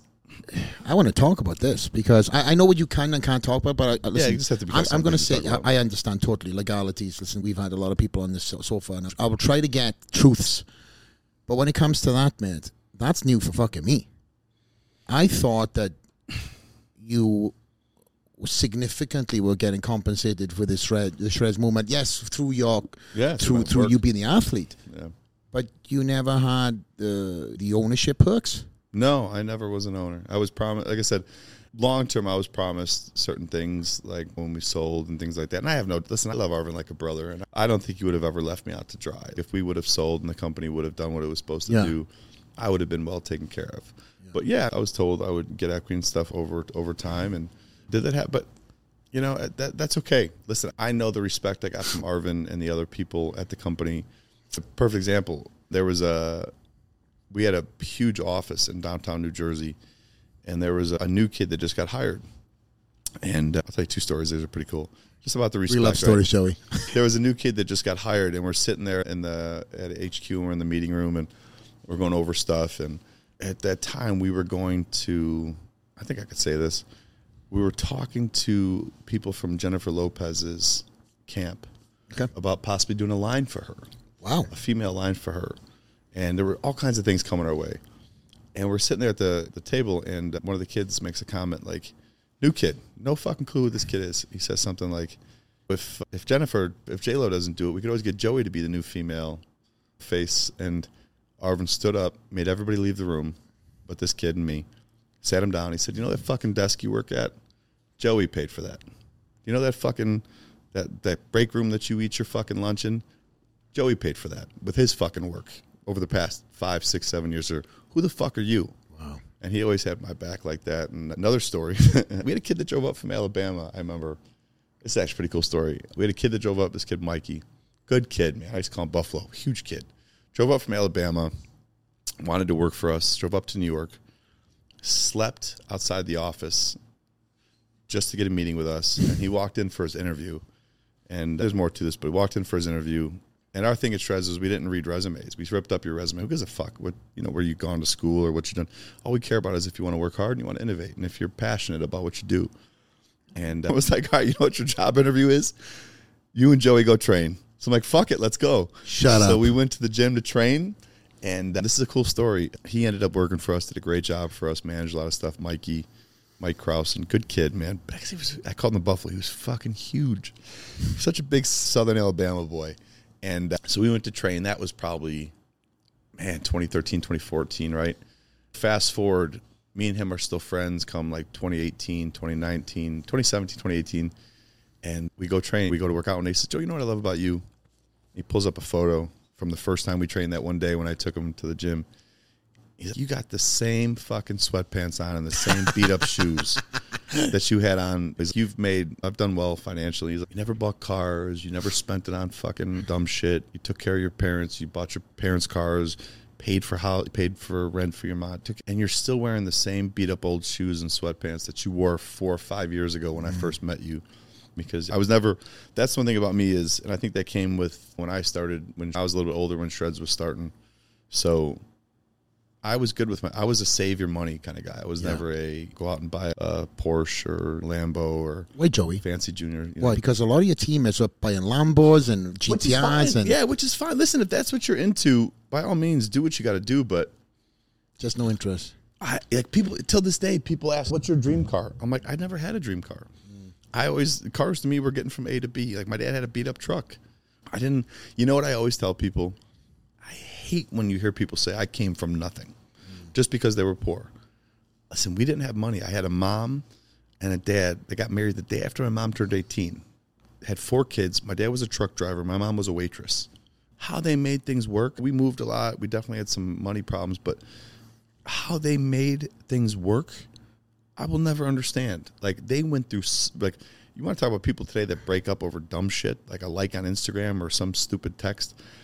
Try being parents to four kids with no money, trying to put food on the table, and I'm sure you could relate to some of this too. And it just blows my mind. But I hate when people say back to what I was saying. I always tell people I didn't come from much financially or as far as substance when it came to physical objects and stuff or the nice house. And I came from came from a great family that taught me love, respect, kindness, work mm-hmm. ethic, compassion, not to judge people by the color of their skin or any of their things that sep- you know society tries to separate us by. I'll tell you a story, man, about my mom. I know we love stories, but I love stories. this is my story about racism and about race and why I love my mom so much. I was playing baseball. This gets me sometimes, but I was playing baseball when I was maybe 12, 13, right? And I'm playing on a traveling baseball team. We're at an all star game at this, what's called Horner Park in Chicago. It's the worst field in the city. It is beat up, broken down. It is horrible. But the best teams go to this tournament because it is the best tournament with the best teams. It's been there, it's a tradition. And we go, and we're a prim- primarily white team, and we're playing Horner Park, which is primarily Latino and black. So there's some John between the parents. My mom never sat with the parents. She's a very pale skinned Irish woman. So she's sitting down the left field line under a tree in the shade. And I always knew where she was because she was always the loudest supporter and loudest. She would cheer so loud for me, man, to this day. I'm in, I play center field. Ball gets hit in the gap. Black kid's up to bat. He, ball's hitting the gap. He's rounding second base. There's a hole in the field because the fields aren't kept. These are terrible fields. He snaps and breaks his ankle. I throw the ball into my cousin Dominic. This kid screams the loudest. And the whole everything stopped. The whole place stopped, silent, and all you hear is this kid screaming. Not one parent, black or white, went out there to help that kid. All of a sudden, from left field coming down into the infield is this little redheaded Irish woman. Runs out there, helps the kid up, carries him off the field. She sat with him on the sideline, got him a snow cone, some ice, called an ambulance for him. You had all these parents that are yelling, jawing at each other, race, hate. But when it came down to it, to help somebody, nobody did a fucking thing but my mom. And she went out there and she helped them. And to me, that's that is my lesson on how I treat people and how I look at people. And that's why she's my hero. Her and my dad. Thanks. You made me cry on your show. You got me going too, Joey. You got any tissues you Tyus? No. Oh man, it got me. Good. I feel like Cuba Gooding Jr. on on oh, what's it called? What's the movie with Tom Cruise where he's the NFL receiver? What is it, Joe? Uh, Tyus? Oh, What's the movie with Cuba Gooding Jr.? You talking about Show Me the Money? That- yeah, yeah, Kelly Preston, Tom Cruise. Where he's, I'm not gonna cry. I'm not gonna cry. As you're crying. Oh man, where he's an agent. What's the movie? What is that movie called? Jerry Jerry Maguire. Maguire. How coming. I knew it. I'm the biggest movie buff, and I can't believe I didn't remember that. But I felt okay. I feel You're like in him the at of the emotion. show where he's like, they try to talk about his family. He's I'm not going to cry. they give him his contract, and he starts crying. Oh man, but that man, that things like that, man. That's why I'm so proud of where I came from. My mom, and not just my immediate family, my brothers, my sisters, who I love more than anything. I'm the baby of a six family of six, but in my family, man, your cousins are your big brothers, your aunts are your second moms. We all lived in a little neighborhood in Chicago of firemen and cops and criminals, little Irish Italian neighborhood, and we were together all the time. But that's the stuff that my parents taught me. I that's why I look at a lot of people today and I'm just like, didn't your parents teach you better? Didn't your parents like think you there's no way you went through life without getting a lesson from your mom and dad that you should know better than to treat somebody that way. But yeah, man, that was that's one of my, I have a lot of great stories about my mom. And that was one of them. Dude, I had a, I, Give me another one, Joey. I love the mom stories. I'll if tell you it's not you saying it, I'm going to say mine. so my funny. I had a football coach call me the other day, old football coach from college, Coach Tinsley, Eric Tinsley, great guy. He coached me for two years, and I dude, I haven't talked to this guy in years and years. I get a Facebook call. You can call people on Facebook. I didn't know that, and uh, he calls me, and I'm like, I answer, I'm like, Coach Tinsley. I'm like, dude, just call me on my real phone. So I give him my number, and he calls me. and We're just going over old times. He's like, "How's your mom doing?" And He's and, I, and and I'm like, "Oh, both my parents are doing great." He's like, he's like, I don't mean this in a disrespectful way." He's, I don't remember your dad very much because he was so quiet. My dad is. My dad's a very introverted, quiet person. Very quiet. Sounds like Dan- he's a dangerous man, but he's very quiet. My mom was very much like me. She can hang out with anybody, loves to be social. She is the life of the party type person. And my coach, every coach I ever had, like they, and he was just asking how she was because he remembered her from the stands being such a loud supporter for me. I remember this is the last story I'll tell. I could talk about my mom all day, but I remember Pop Warner playing Pop Warner football, eighth, sixth, seventh, eighth grade. You, I'm sure you know this from rugby. You, if you fall on top of the ball, it gets you in the stomach. You get the wind knocked out of you, and you're like, you can't breathe for a couple minutes. So I remember I'm literally in the middle of the field, the middle of the field, and I, I must have taken a hand off or something, got hit, and I landed on the ball, knocked the wind out of me, so I couldn't get up. And I'm sitting there laying in the field, like the, the trainer comes out, George Klein, a great man, and before he could get to me, my mom was there. I remember him coming up on the field. Mar- Marge, you can't be out here. She's like, I don't give a fuck. This is my son. She ran on the field under the ropes through everybody. There was nobody stopping her. And she was out there checking on me. And that's just how she is, man. That's how she's always been and how she is. Till this day, she's my number one supporter. Her and my dad are my number one supporters. I that's why I always it's funny whenever I'm in somebody else's video or somebody wants me to take a video for their social media, no matter who it is, I'll always say, Hi mom, because I know somehow, some way she's gonna find it. And she's gonna if I curse in a video, Oh, she comes at me, man. Really? You, there's kids following you, or do the best is I was a bodybuilder, so sometimes you post photos in shorts or boxer briefs, and hmm. you're you can see your noodle. You can what are you noodle. What are you doing? you, you don't post that stuff. You come on. Or anything sexual or anything Yeah. of that. You represent this family name, and she's always been such a stickler on me, and I'm very grateful for Yeah. it she's always been very tough on me. Her, her and my father. Like I said, he is my father is my favorite man in the world. He's the greatest man in the world to me, and my mom is. They're both my heroes. What was it like for you to get uh, your parents that car and pay off the house? And I've now got some tissues next to you, Joey. they're, they're- they're not top of the line, Well, but the house. So Yeah. the plan is uh, I want to buy my parents a condo this year. I haven't bought them a house yet. Help my sister pay off her house. My parents. That's what I meant, just, sorry, I, yeah. I just. I take I, I, every month. I take care of their rent and stuff like that, and I've been helping them out for years, as you should as a son. I'm not saying that for any type of Joey. Good for you. No, dude, that's what you fucking do. You take care of your Mm-hmm. parents. Period. I don't care what it takes, and that's again something that came from our family. Watching my mom and dad take care of their parents, and I've seen I saw my mom work two jobs and still take care of my my my nana, her mom, my grandmother, and her father when they were sick and on their last days. But how does it feel? It's the fucking best. Listen, man, I like I said, I look at money not in terms of oh I could do cool shit, buy myself a car. I look at money as like cool stuff. I want the day to come where I walk into my parents' house at 3 a.m. with a suitcase with two million dollars in it. 3 a.m., Joey? What Three- the no, hell? this is my plan. I want to walk in their house. I want to walk in their place in Chicago at like 2, 3 a.m. Yeah. Just bash through the door, fucking break the TV, ruin everything, just to be a goof, and then throw a suitcase on the table with two million. No, that's a joke, but I always would bust their, I'd always bust their chops and say that. But it, it feels amazing, man. Like I said, I would not be where I am today without a number of people in my life, like my whole family, my mm-hmm. coaches, my teachers. I've had great football coaches in my life that have really impacted me, but I wouldn't be where I'm at without my parents. Dude, this is the thing that this drives me crazy. This is something I can't stand today. And it doesn't drive me crazy, but I love to speak on it. And you get this. People come up to you, oh man, you're my idol. I'm such a big fan. You're my hero. And I always tell them, I said, no, no. First off, I don't want a fan. I don't like that word. You want to say you're a follower, that's fine. You want to say you're a friend, even better. But when you say you're a fan of somebody, it's like you put them up here and you're down here. Mm. I'm not an idol. I'm not your idol. I'm not your hero.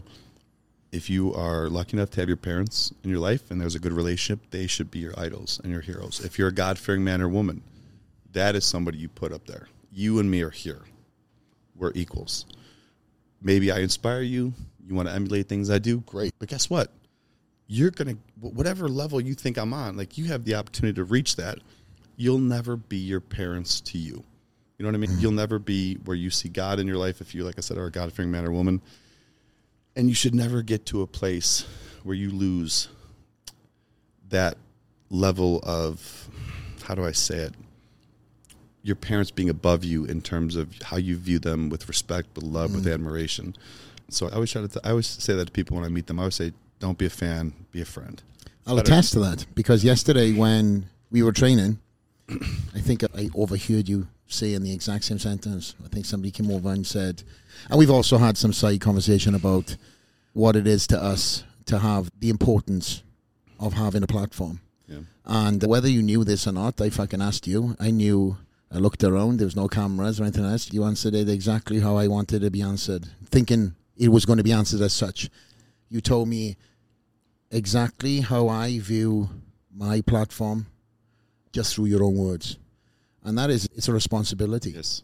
You have, I- in my eyes, you have a duty with whatever you want to call it fame, the platform, the followers to to become the best version and show the best version of yourself. Not meaning, hey, look what I've got. Hey, and I think that's what social media has become for a lot of people. It's a window to show and flex, show, hey, look what I got and you don't. I don't give a fuck. You know what I mean? It's like Yeah. the and there's a there, there's a way to do that where you can say it in a way that isn't arrogant of I'm better than you, but this is what you can achieve. yes, But it, I've said it for so long, man. People use like I, when did it become I'm better than you because I have more followers than you? When did that become a thing? Like how does having followers equate to you having a good heart, a good soul, doing acts of kindness, being somebody that simply is a good human being. And that's something I always say is I am very blessed and grateful to have a very large following. I will never look at that as being me better than anybody. And mm-hmm. like you said, I always tell people having followers, especially there's so many kids out there that I want to be famous on social media one day. Listen, man, fame isn't real. Fame isn't real, especially on social media. Being a good mm. person is real. Fame fame isn't fucking shit. Mm. It's a privilege, it's a blessing, but it's responsibility. And dude, especially in this sport, right? Something the other day I did a seminar with Shawn Ray and everyone was there to see me and there are people who didn't know who Shawn Ray was. And I'm like, that is fucking bullshit. In this sport, I didn't win Olympias. I didn't compete at national levels. Do I have a voice? Yeah, and I try to use that for good, but I'll tell you another story. I'll tell you another good story. This, Get comfy, Tyus. We're in for a couple more. Tie. He's saying there's one more, ten more go. listen, we're here. We're, still We are. There is no said, time limit. You said seven hours, so we're I gonna said, when Shredz really started to get popular, and we had Paige, Devin, Mm-hmm. Nate, we had a, a ton of great athletes. I took them all to Gold's. We went to the LA Fit Expo. So we had everybody fly out to California. Me and Arvin, we took them to the LA Fit Expo. They had never been to Gold's Venice before. So I was like, we're going to go to Gold's. We're going to train at Gold's, the Mecca. You have to train at Gold's. It's the number one experience. If you're in, you have to go there once in your life. So we walk in. I've been training there for years. I know a lot of people. Got something on my face? I thought you were signaling to me. oh, you? I thought I was getting. I thought you were looking like I had something like I was. For everyone on Spotify that's listening, I was just wiping my mouth and Joey kind of was like, I've got something in my mouth. I thought you were signaling me. I got something on my face. Get back in that story, uh, Joey. Anyway, so I take all the athletes to Gold's. I walk in. I know the front. I've been going there for years. I was. I lived there for a number of years, training there. Yeah. See Charles Glass. Charles comes up, gives me a hug. Joey, how you doing? Oh, Charles, what's going on? How you doing? Good to see you, sir. I go to the group of athletes. I say, you guys know who that is, right? It's Charles Glass. They're like, no. I oh said, get the fuck out of here. Everyone go in the fucking parking lot. You research who Charles Glass is, then you can come back in. Come on. Yeah. But again, you got to think they're 20 year old kids, 21 year old kids. But still, this is what kind of drives me crazy about this sport is the kids today that have the arrogance to think that they're here without acknowledging or respecting the great bodybuilders that built this Pave the path. if you don't know the the you can go back to the 50s and 60s but if you don't know the people over the past 20 30 40 years if, and more these great men and women that built this sport and you think you're just here by chance or you feel like you're better than them then fuck you man. Do your homework. Know who Flex Wheeler is. Know who Kevin Levrone is Shawn Ray Lee Priest. Know reeves. Know Platz. Know these greats that really put this sport on the map.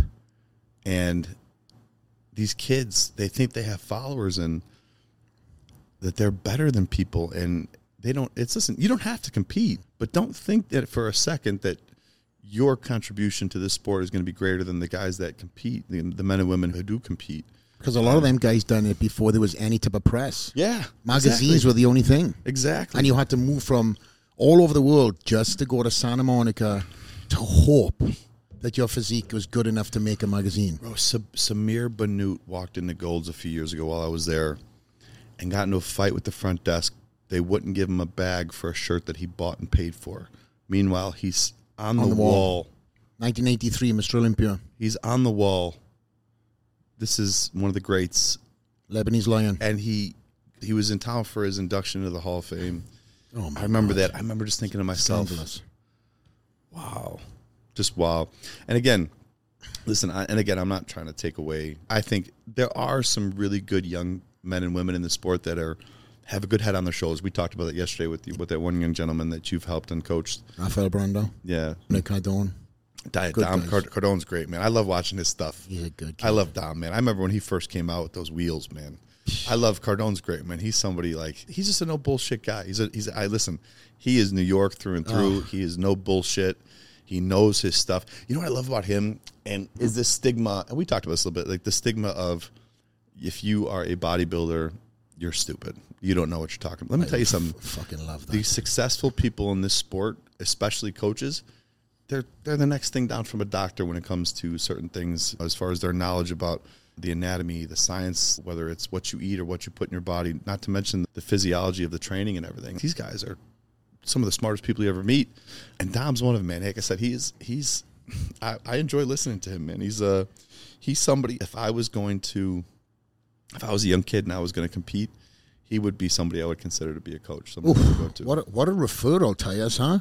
Listen, I could say that, but I'm biased. I've known Dom since he was 15 years Yeah, old. I remember Dom when he had his supplement store in Brooklyn. And I, him and his dad had a supplement store, and they were both hustling hard, trying to make it work. And Dom got signed with Gaspari at a very young age as a teen, as he won the teen. And he went on to have a fantastic career. Obviously, reached the crossroads, and he's obviously he's been on the podcast too. He told his story, and what a story too! Of basically, he lost his mum.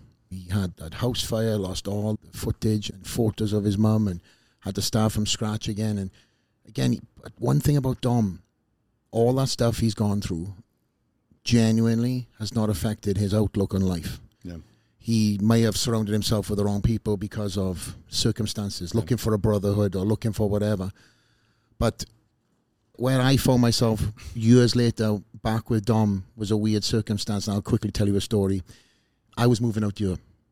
Not many, but the circle of circles knew about me coming out here. I get this random text from Dom. He says, "Hey, can I hit you up? Can I can I call you?" Of course, I say he's like a little brother to me. Obviously, we became closer, but he jumps on a call. We're talking. I said, "He said, hey Flex, Tom, he's so polite and such a nice Yeah. guy, beating around the bush." Good parents. That's Yeah. what you get when you have good parents. Yeah, exactly. Beating around the bush. Hey, do you mind if I come out to Florida? I know what you're doing at the Dragons Lair because I had the private gym and, and I had select athletes that I brought in for camp for me. The, these guys, I looked at it like fighting. I brought the best people in to be around mentally, physically. So I was selectively bringing people in. I want to come out to be around you and them guys. I look at actually it was a text message. Text message. I said, Hey Dom, you free later? I spoke to my wife. I said, Hey, she knows what I love, Dom. Tell him. You sure? Tell him. Yeah. So I jumped on the call. I said, Hey Dom, I'm moving to Las Vegas. you gotta be kidding me. I said, Don't think of moving. I'm coming here. When I move here, we'll build the gym, we'll train together for the Olympia. You get back on that at that stage. And in the process, obviously, you guys know what's listening, and obviously yourself never ended up getting back on that Olympia stage. But be, but me and Dom both found themselves in a situation where we were trying to get on stage for the wrong reasons. And through our brotherhood and through other various different things that were going on, we found different passions. And I feel he tremendously, while he's listening to this or not, bro, I fucking miss you daily. I seen him last week. Good guy. When you have guys like that around you, it's hard to find. So, fucking out, Tyus. That's the- Fucking Joey corrected this bullshit now. but anyways, so I seen him last. Tissues Dom, wrong. you Yeah, made yeah. Dom, you made Flex cry. He's a good dude. He is a good dude. Yeah, he's a good dude. And when you got good people around you, and you invest in people, Exactly. and then you get to see the best version of them coming through, and then he fucking needs me. no, but he's gone on. What I found about Dom was he rediscovered a passion for MMA. Oh, and he changed his whole physique. So imagine just like me, I built myself up all these years. I'm not crying, by the way. I just got shit in my head. he is crying. No, I'm not. That's okay. It's Um, okay. So he rediscovered a passion, which shout out to guys like Eric Nicksick who own Extreme Couture. They brought him in. He's the cliche bodybuilder. He's I'm not the cliche body. Worked his ass off to get that weight off, and uh, now he's in. Uh, he's training in uh, around the American top team around some of the best athletes. So that's his new drive. His goal is to get in into a cage Good for him, man. That's awesome. his daily day is driven by that. And of course, you know, what he's doing to your point as a coach, so proud of him. I look at him as probably one of the best coaches in the game for the reasons that we started off this podcast. Yeah. Health is wealth. Protocol, yeah, and everything. He makes sure that every one of his athletes get full blood work. He won't even touch people if, if they don't get the blood work and, and you don't see what he needs to see. Because, again, he's in this for the right reasons, Yeah. not just for that little, oh, 84 wins. Yeah, most coaches would just take a paycheck and take a Yep. take a notch on the belt where he cares about that person's actual like them sustaining a good life. Yeah. Yeah, that's great. So them young guys that I, we were talking about, I'm picking up what you said, that you have invested in. The young guys that you've seen and helped through. He was one of them guys for me. Obviously, Dallas, RIP, was another one. And Rafael Brando. I still got some really good people around me, but they seem like they're all the same age 28, 29, 30. And there's you and I who have just turned 40. Congratulations, as the one that's gone over the hill already. I'm coming up in, in November. Listen, man, you know what? I we lost two years to COVID, so I think Ah, I, I think we should Joey get-. Listen, I think we should get I think we should get a mulligan. I think we should all get two years. So I'm, I'm okay saying 37, 38 for a couple of years and, and not feeling bad about it. Um, Yeah. I think we all deserve that. I remember what I was going to say. With yourself being so open and honest on social media, you were talking about showing the best sides and then people showing whatever else. You've done a great job, Joey, of showing a side that a lot of people won't, especially when you were going through your addiction. I remember waking up one day and seeing a post I messaged you Yeah, on, did. and it was a photo of a bed that was absolutely soaked, which kind of was like, what the hell is this? It wasn't something that would normally get posted on Instagram, let alone see something from yourself, because we're all used to posting a consistency of style and looks and whatever else, and that was so odd. and it was a, figure of a soaked bed. And underneath that was basically you just being open and honest and talking about what you've gone through and what you were battling. And for you to get to that point and say, This is me, this is what I've gone through, and this is what I'm going through right now. Obviously, it must have been tough, no question and you were battling, I'm sure, in silence. It's probably not from what I remember you saying. There was a lot of, lot, not a lot of people that knew that you were going through this, and you put the brave smile on, and you doing the Joey Swoll.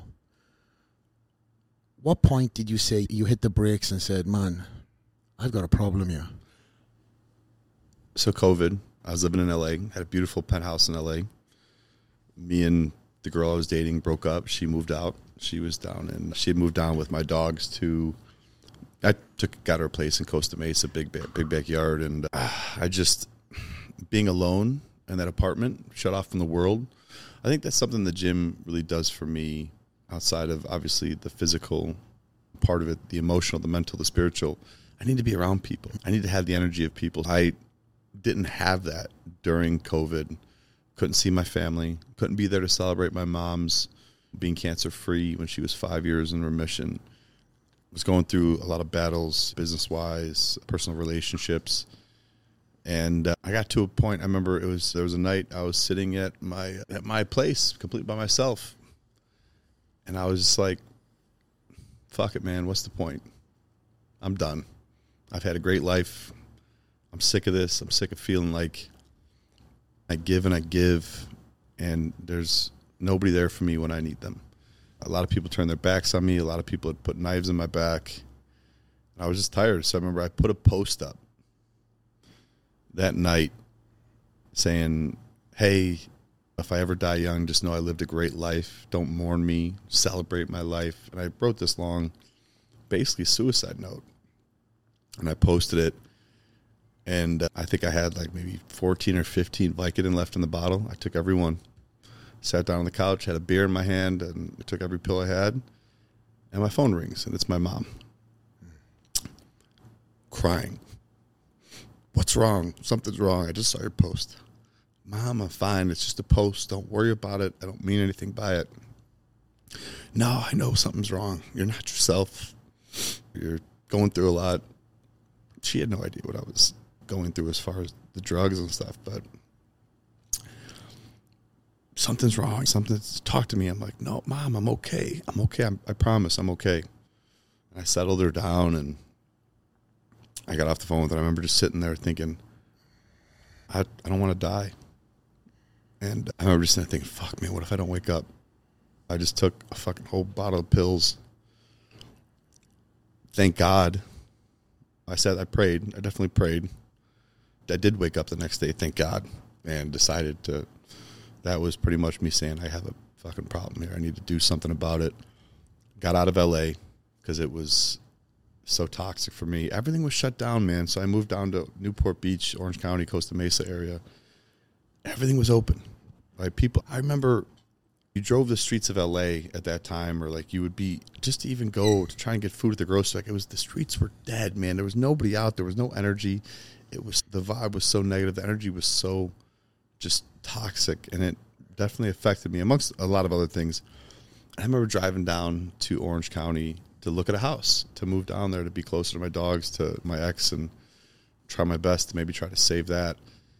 I remember seeing families outside walking their kids, people waving, American flags flying, and I was I, I remember I looked at a house. The house wasn't even done yet, and they were putting it up for rent. And I, I literally walked in the front door and the guy's trying to show it to me. I'm like, I'll take it. He's like, what? I'm like, I'll take it. When can I move in? He's like, yeah. Two weeks later, I was in that house.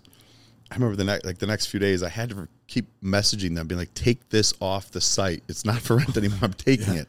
I need to get out of LA. And I got down to Orange County. At that point, I decided I needed a break from social media. And I was, I had already been taking somewhat of a break from everything, and I needed a mental just shut the engines off and take a break from all that because I've been doing it for 10, 11 years nonstop. Yeah, it's tough. And uh, I decided to get clean and uh, took the steps necessary for that. And then after I got clean, and I'd finally gotten over that hump, I started to think to myself, I owe it to. I've tried to share life experience with people to help them my entire life when it came to fitness and nutrition and other battles I was going through. Nothing like this. And I said, you know what? Fuck it. Maybe, you know, I, I was pretty sure I was going to lose some friends over it. I knew I was going to lose maybe some potential endorsements or sponsorships or business relations. And I'm, I put that post up, which was it was withdrawal. I was going through withdrawals and just sweating through my sheets, and you literally see like the outline of my body, like my back, like on the thing. I remember I got up, I couldn't sleep, man. You know what's crazy? When I was going through trying to get clean, I, I didn't sleep. And shout out to my guy Tomas at Self Made because, and Self Made and Earned. My this guy Kai that was over at Earned, two gyms that were right there. I, I paid for my membership, but I had keys to both gyms. So when I couldn't sleep and it was three, four in the morning and I couldn't sleep, I went to the gym. I was in there three, four in the morning banging weights, man. And I would go home, start my day, eat. Twelve o'clock, back in the gym. Six o'clock at night. I was in there two, three times a day, Wow. and that saved me. But I remember, so I put that post up, and again, no names mentioned. I had several people that I knew in this world, this space, that reached out to me and were like, Bro, I had no idea. I went through the same thing. What? You? Really? No fucking way. I would never believe that. Like some people that you would never think had dealt with opiates or opioids and gone through that type of addiction, but it was more common than I thought. And that turned into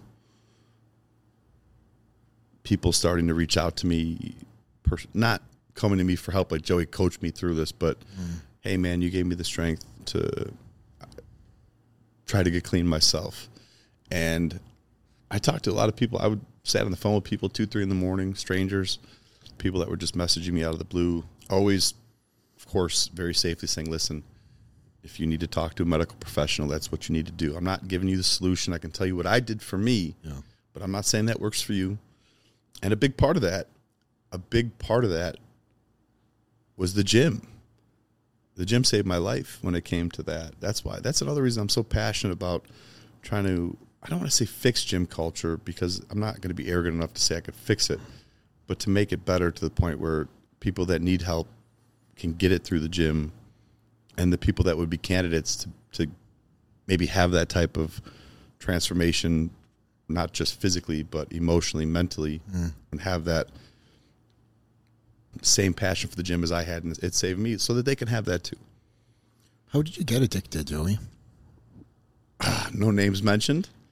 16 years of football, followed by, I've been in the gym now 20 years, but at, the, at that time, what, 16, 17 years in the gym, get a lot of bumps and bruises, a lot of injuries. Got a tear in my tricep tendon, got no cartilage in my knee, two tears in my knee, two broken vertebrae, bulged discs. My left shoulder is, I need a complete shoulder replacement. We talked about that yesterday. I got tons of bumps and bruises, but I'll never stop training. Like we, you know, how it is, man. You have it's like yesterday with your back. You're like, I'm fucking training. You just you fight through the pain. I remember I had a buddy one time. uh, He was. It's not his fault. I don't blame anybody else but me. He was like, it was like it was nighttime, and I was just in a lot of pain. He's, like, man, try one of these. And he gave me. I, I never took pills, and that wasn't a big, I, not even ibuprofen. And he gave me a, a, Vicodin. And I remember just taking it and being like, "Fuck, man, this feels great." And I was able to do my work. I was happy, and that was like the taste. And then once, and I didn't get hooked right away, but once in a while, if I had severe pain, I was like, "This isn't bad." And then COVID and, and the pandemic came, and it turned into being alone in your house at night, completely just in need of something to make you feel good. And it became the dependency on that. It was having popping a bunch of pills and having a couple beers. You feel like you're on top of the world. You go from feeling like you're this lowest of lows to everything's going to be okay, man. Everything's going to be great. You are going to do great things. Life is going to be great. You're going to fix things. And it's just an empty promise, man, because the next morning you wake up and it's all the same. If not worse. Yeah. Was this a script that the doctor written you? No. I had some before that doctors have given me, obviously for injuries and stuff like that. But no, this was not from the doctor. No, On your worst day, how many you were taking? Fifteen at a time. That one night, I fucking tried to kill myself. I would say daily throughout the day, man. I probably got up to teens, yeah, 15, 20 A day? at a time. Uh, There was there were points I was doing eight to ten at a time. In a handful. Just Yeah. Yeah, I can't even remember, man. It was let's just say the person that I was using to get them was a friend. he was somebody that was at my place often. Yeah. Pretty much all of the pandemic, all of that first part of the pandemic up until I got clean fall of fall 2020. It'll be 3 years this November, this October November it'll be 3 years. So why was it that you decided to take this to the public and not try and battle this in silence? Was it a duty that you felt to maybe No. to I would love to sit here and say and be like this hero of oh, I wanted to help other people. Yeah, of course that's part of it. I've helped a lot of people. And I know I've spoken up about it and I've You have. talked to people. yeah, you have But it was it helped me too, man. It was, it was it's a great feeling to get something off your chest, to be open about something that maybe isn't discussed as much, especially when you are a man, right? Men were not supposed to have these types of problems or go through certain things that deal with mental health and things of that nature. And again, I'm not saying that you have to sit here and be vocal about every little problem you have, but what I went through was very serious. And I think, like I said, it all goes back to if social media wasn't a thing, would I have had an addiction? Probably not, right? Would I have gone through some of the things I went through if social media wasn't a thing? No, I wouldn't have. 100% I wouldn't have.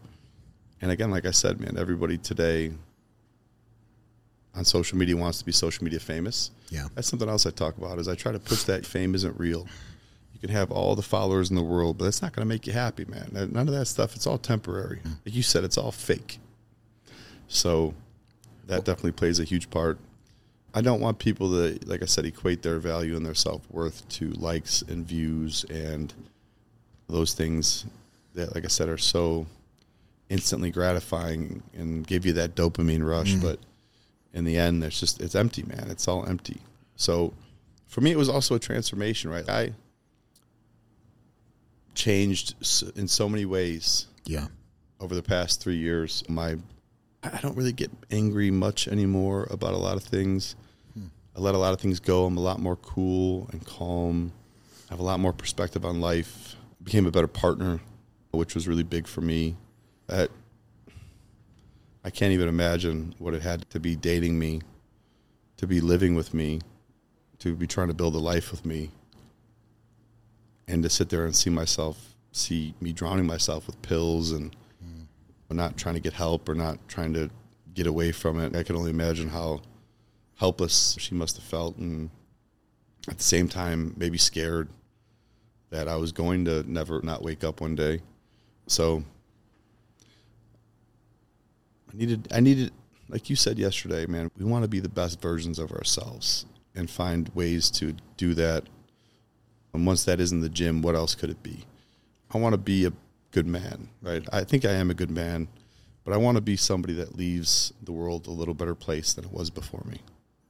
And with all these people you've helped out in the past, all the millions of dollars, tens of millions of dollars that you've helped with these athletes that you've set, set up, and how many of these people were you around or were around for you when you hit rock bottom? Nobody. I knew that answer, Yeah. masking it. I'll say this: when one of the lowest points for me was is one of the nights I was feeling really down, and this is actually I should just tell this completely transparently. The night that I tried to end it, I texted somebody that I had been there for many times, took care of, made sure in so many ways they were okay, been there. I texted them and I said, "Hey." I feel like I might do something stupid. I need somebody. And their response was, I just I don't feel like driving 45 minutes right now. Come on, bro. Yeah. And to me, I thought to myself, wow, this is somebody that says they love me, somebody that's supposed to be in my circle. somebody that I've literally saved, that I've done so much for, and you don't want to drive 45 minutes to save my life? Okay. But why the fuck is my life worth anything then? Why? What's the point? And that was what kind of tipped me over, and I was like, fuck it then, man. So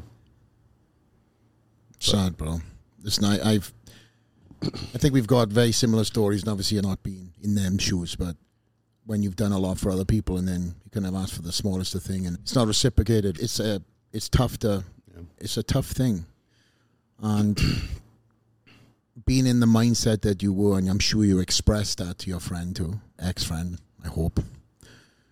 no, not nope. No, Now let me tell you something. I that's something I've changed over the past few years. I used to be a very vindictive person. okay, I was very much the if you hurt me, biblical. Like I tenfold, man. I fucking make sure you feel it.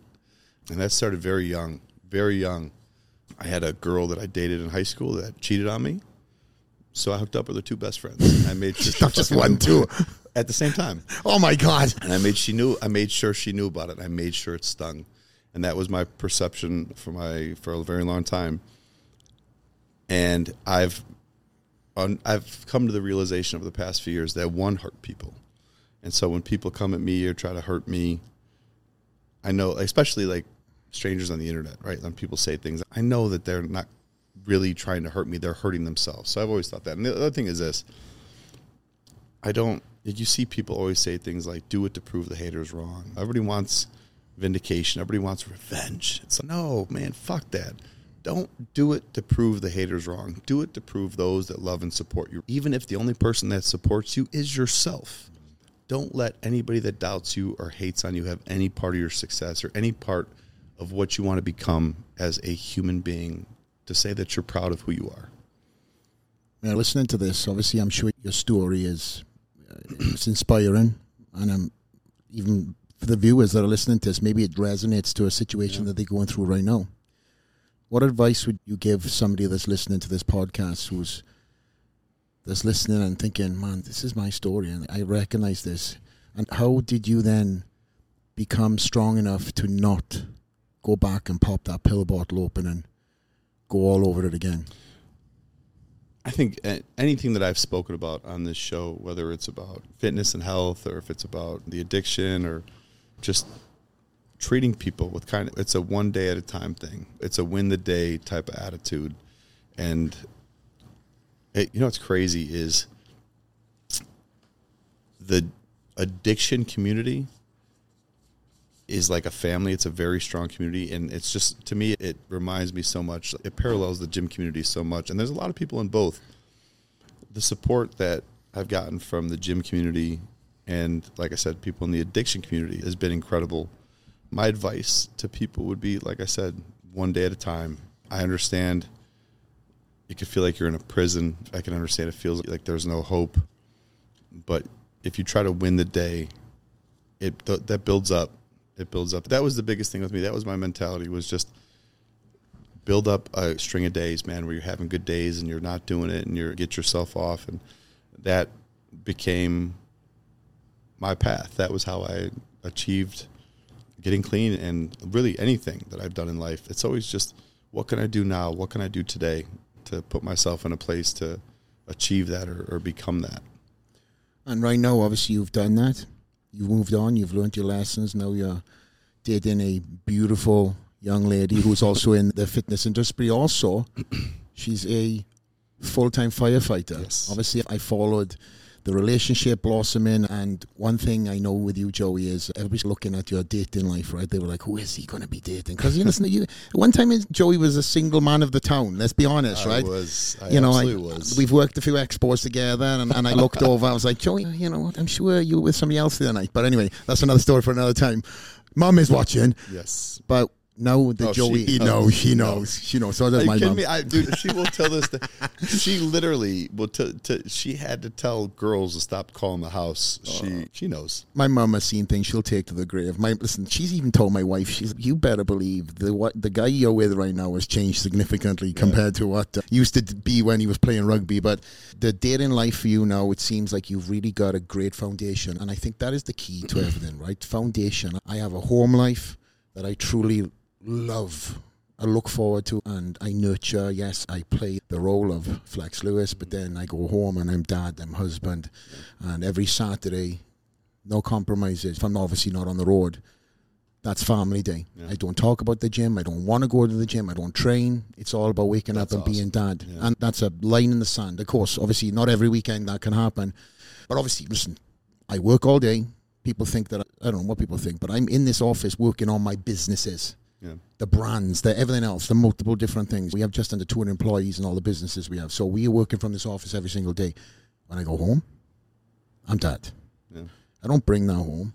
Yes, there might be some calls that come through because of international stuff, but for the most part, I'm getting better at becoming the switch.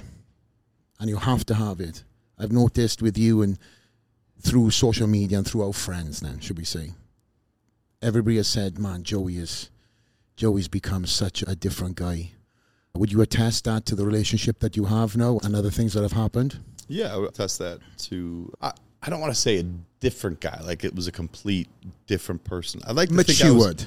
matured, Matured, absolutely. that's what I should have said different, that. Different values in life. Yes. I, I definitely have different values in life. Thank you for clarifying that. I, I feel like I've always had a really good heart, and I've always treated people with kindness and stuff. I just you, you grow up, you mature, you find out what really matters in life, and uh, you kind of see past all the bullshit and all the stuff that was like instant gratification, and like you said, you just mature and you continue to work on being the best version of yourself.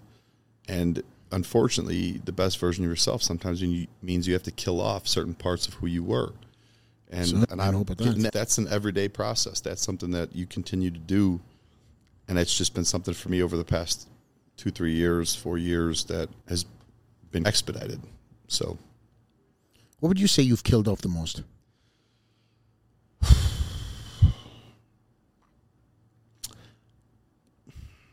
It's a good question. The single man of the town was definitely I was definitely somebody that grew up with a lot of insecurity, got bullied and made fun of a lot as a kid and when I was all of a sudden fifth, sixth grade, developed a jawline, became I got that first smile from a girl and that, that attention which felt good and made you feel like, hey, I'm good enough or you that's a whole nother story. But women for me, I've always been very respectful to women in terms of if I'm seeing somebody, even if we're not dating seriously, I was always taking them to dinner, and I was never a one night stand guy. And I, I remember my uncle told me when I was very young, he was like, "If you're ever going to sleep with a woman, and you feel like the second after you come, you want them to put their clothes on and leave, or you want to leave, don't do it.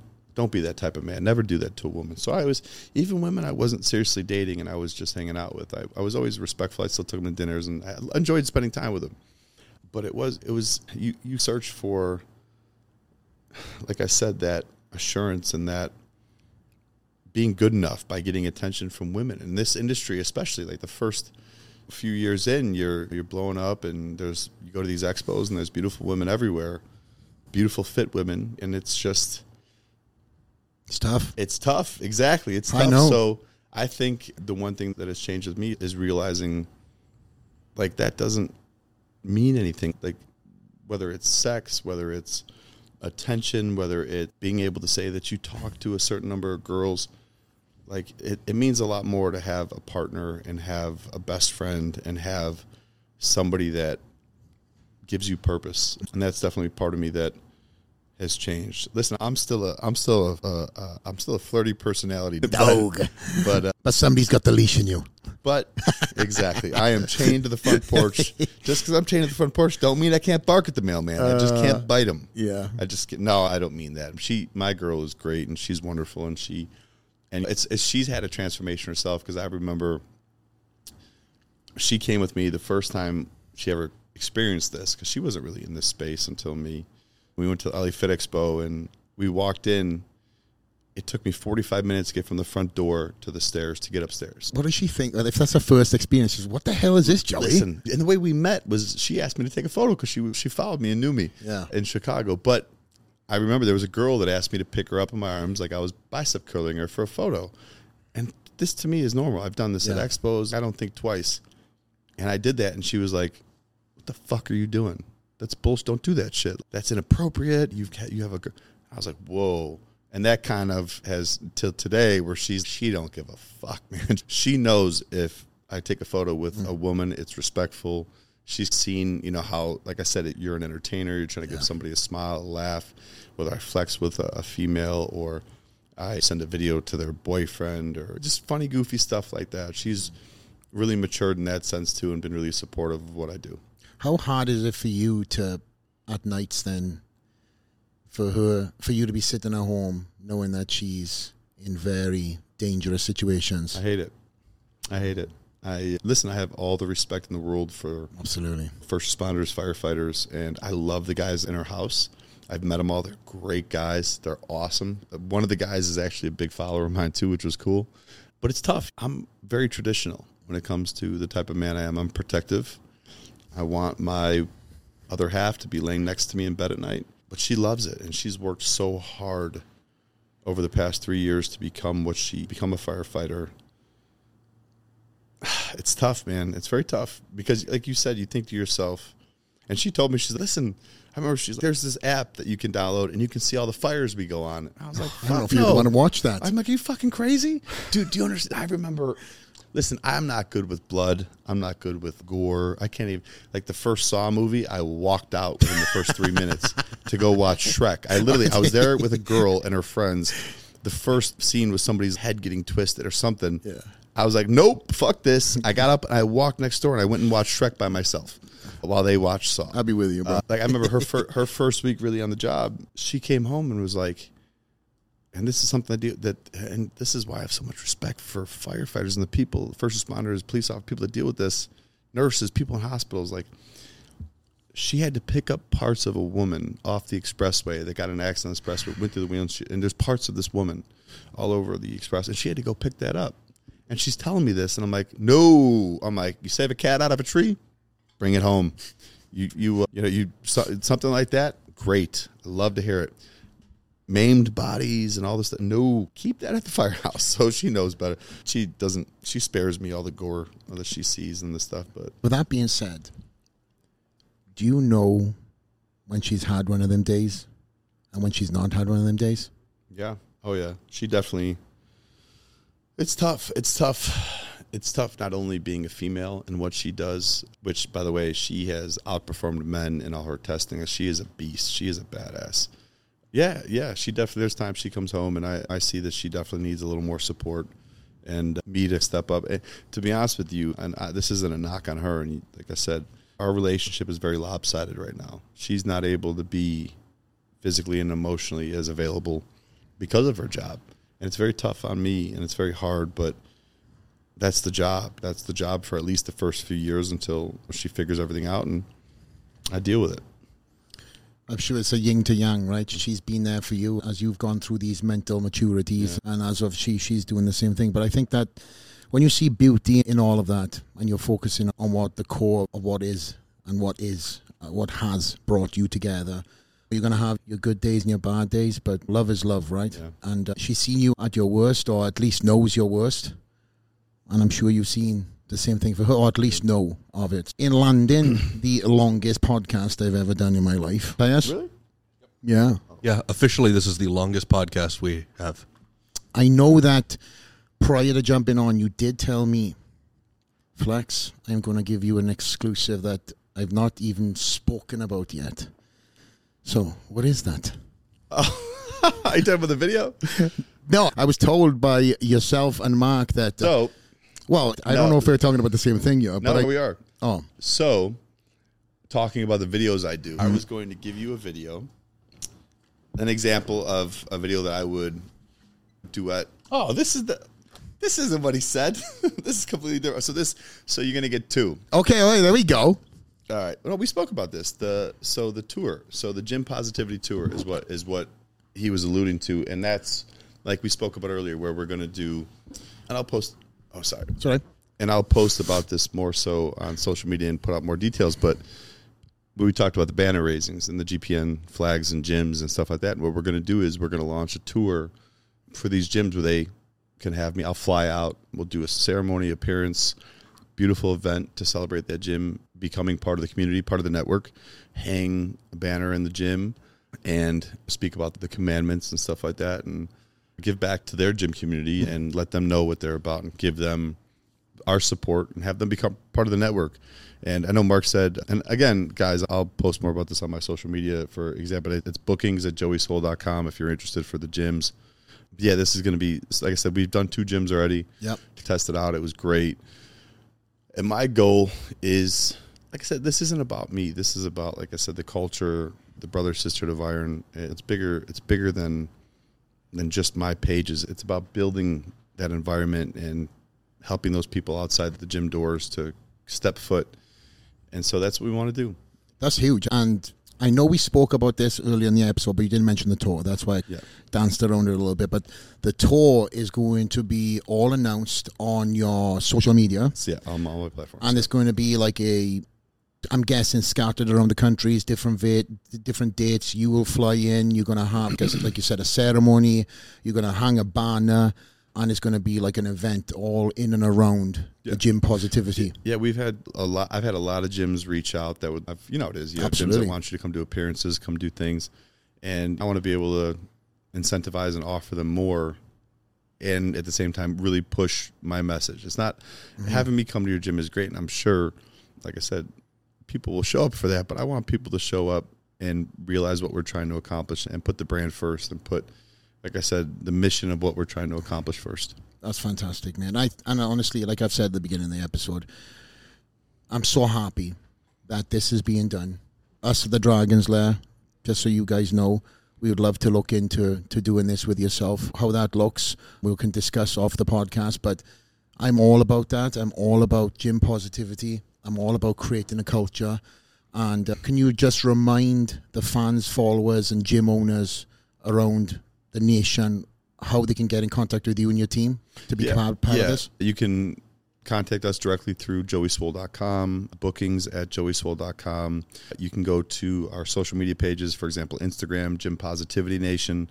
You can DM that page. There's info on there for contact. You can always email joey at joeyswoll.com, my personal email, which I use for my coaching and other stuff. There's a multitude of ways to contact us, and trust me, we will see it and we will get back to you. And the last quick fire question, and it's going to be the last one before the podcast. Let's have it. Give it to me. If you could go back in time and give your past self a message on the day one on your fitness journey, what would it be? by XRP. Ah! no. Day one, I, I would tell myself something I learned probably halfway through my lifting journey, which was it's not how much you lift, it's how well you lift it. Kill the ego. Walking in the gym, you always want to bench. You want to bench five plates. You want to squat five, six plates. You want to be the strongest. And it's being a bodybuilder is a lot different than being a power lifter. There's a lot of people that can do both, and you need to obviously push moderate to heavy weight. I'm not saying you don't, but there's I think when I first started, I would have focused more on doing the exercises that are sustainable, to continue durability, to remove potential for injury, and to shape the muscle. Focus on the squeeze, slow control. Like yesterday, we trained mm-hmm. Slow, controlled reps with that drive, that squeeze. That's something you don't really pick up when you first start in the gym. That I try to give to a lot of people. That's something you learn over time, especially as a bodybuilder, somebody trying to create a physique and art. Whereas most people are just like, what's the number one question people ask you? How much you bench? How much you squat? It's like that. I don't know a single bodybuilder, not many, that barbell bench press. I don't. yeah, I don't. I, I and I haven't for years. And I know. I always look at Dexter Jackson, right? Dexter Jackson never even did free weights. The oh man was on machines, taking months off after shows. The man had it. He was so smart, and that's why he did what he did. And he's one of the greatest of all time. And the guy was competing until he was fifty in his fifties. Still looks fantastic. Still looks fantastic. God bless him. And I think that's that right there in London is playing. Right there, Dexter Jackson is truly a example that people should look at. Right, you can see the strongest bodybuilders in the world, but unfortunately, they're not even able to train mm. right now. yeah. They had their time. They definitely done what they did. Dare I say it? A lot of paying the price. Yeah. But then when you've got athletes who have gone the long route, yes, genetics play a part, of course. Listen, Dexter Jackson is an absolute genetic phenom. But Yeah. I've trained with Dexter. I think we laughed and joked in between uh, in between sets more than we done reps on the fucking weights. But that guy truly again, is all about hypertrophy. Every rep Yeah.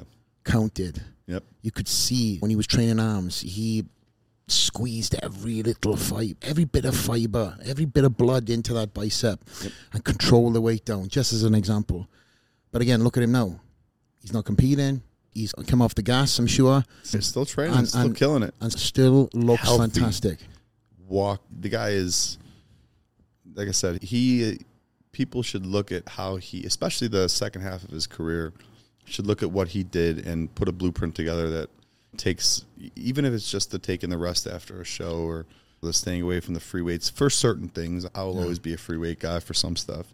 But yeah, no, Dexter's one of the best, man. I love Dexter. Yeah. Hey, Dexter's always been a good guy to me, man. Since too. when I first met him at Gold's when I was a young buck, and he would always be like, "What's up, Swoll? What's up, Yeah. Swoll?" Little side story before we again. I'm saying this twice now. my my wife and myself we met at the Arnold Classic, mm. but our first date was when Dexter invited me up to his show, The Guest Pose, and he knew that I was seeing a girl from Florida, so he played the part. So shout out to Yeah. Gail and shout out to Dexter. He helped me put that date together. And obviously, I must have done something right. I'm still with her to this day. So God bless you. yeah, Beautiful we had a, family. We, we had a thank you, brother. We had a great, great date, first experience. Like obviously, I, I can I can say that Dexter had a small part in uh, helping me put that together, that is awesome. and I got paid to meet my first my wife on her first date. Date.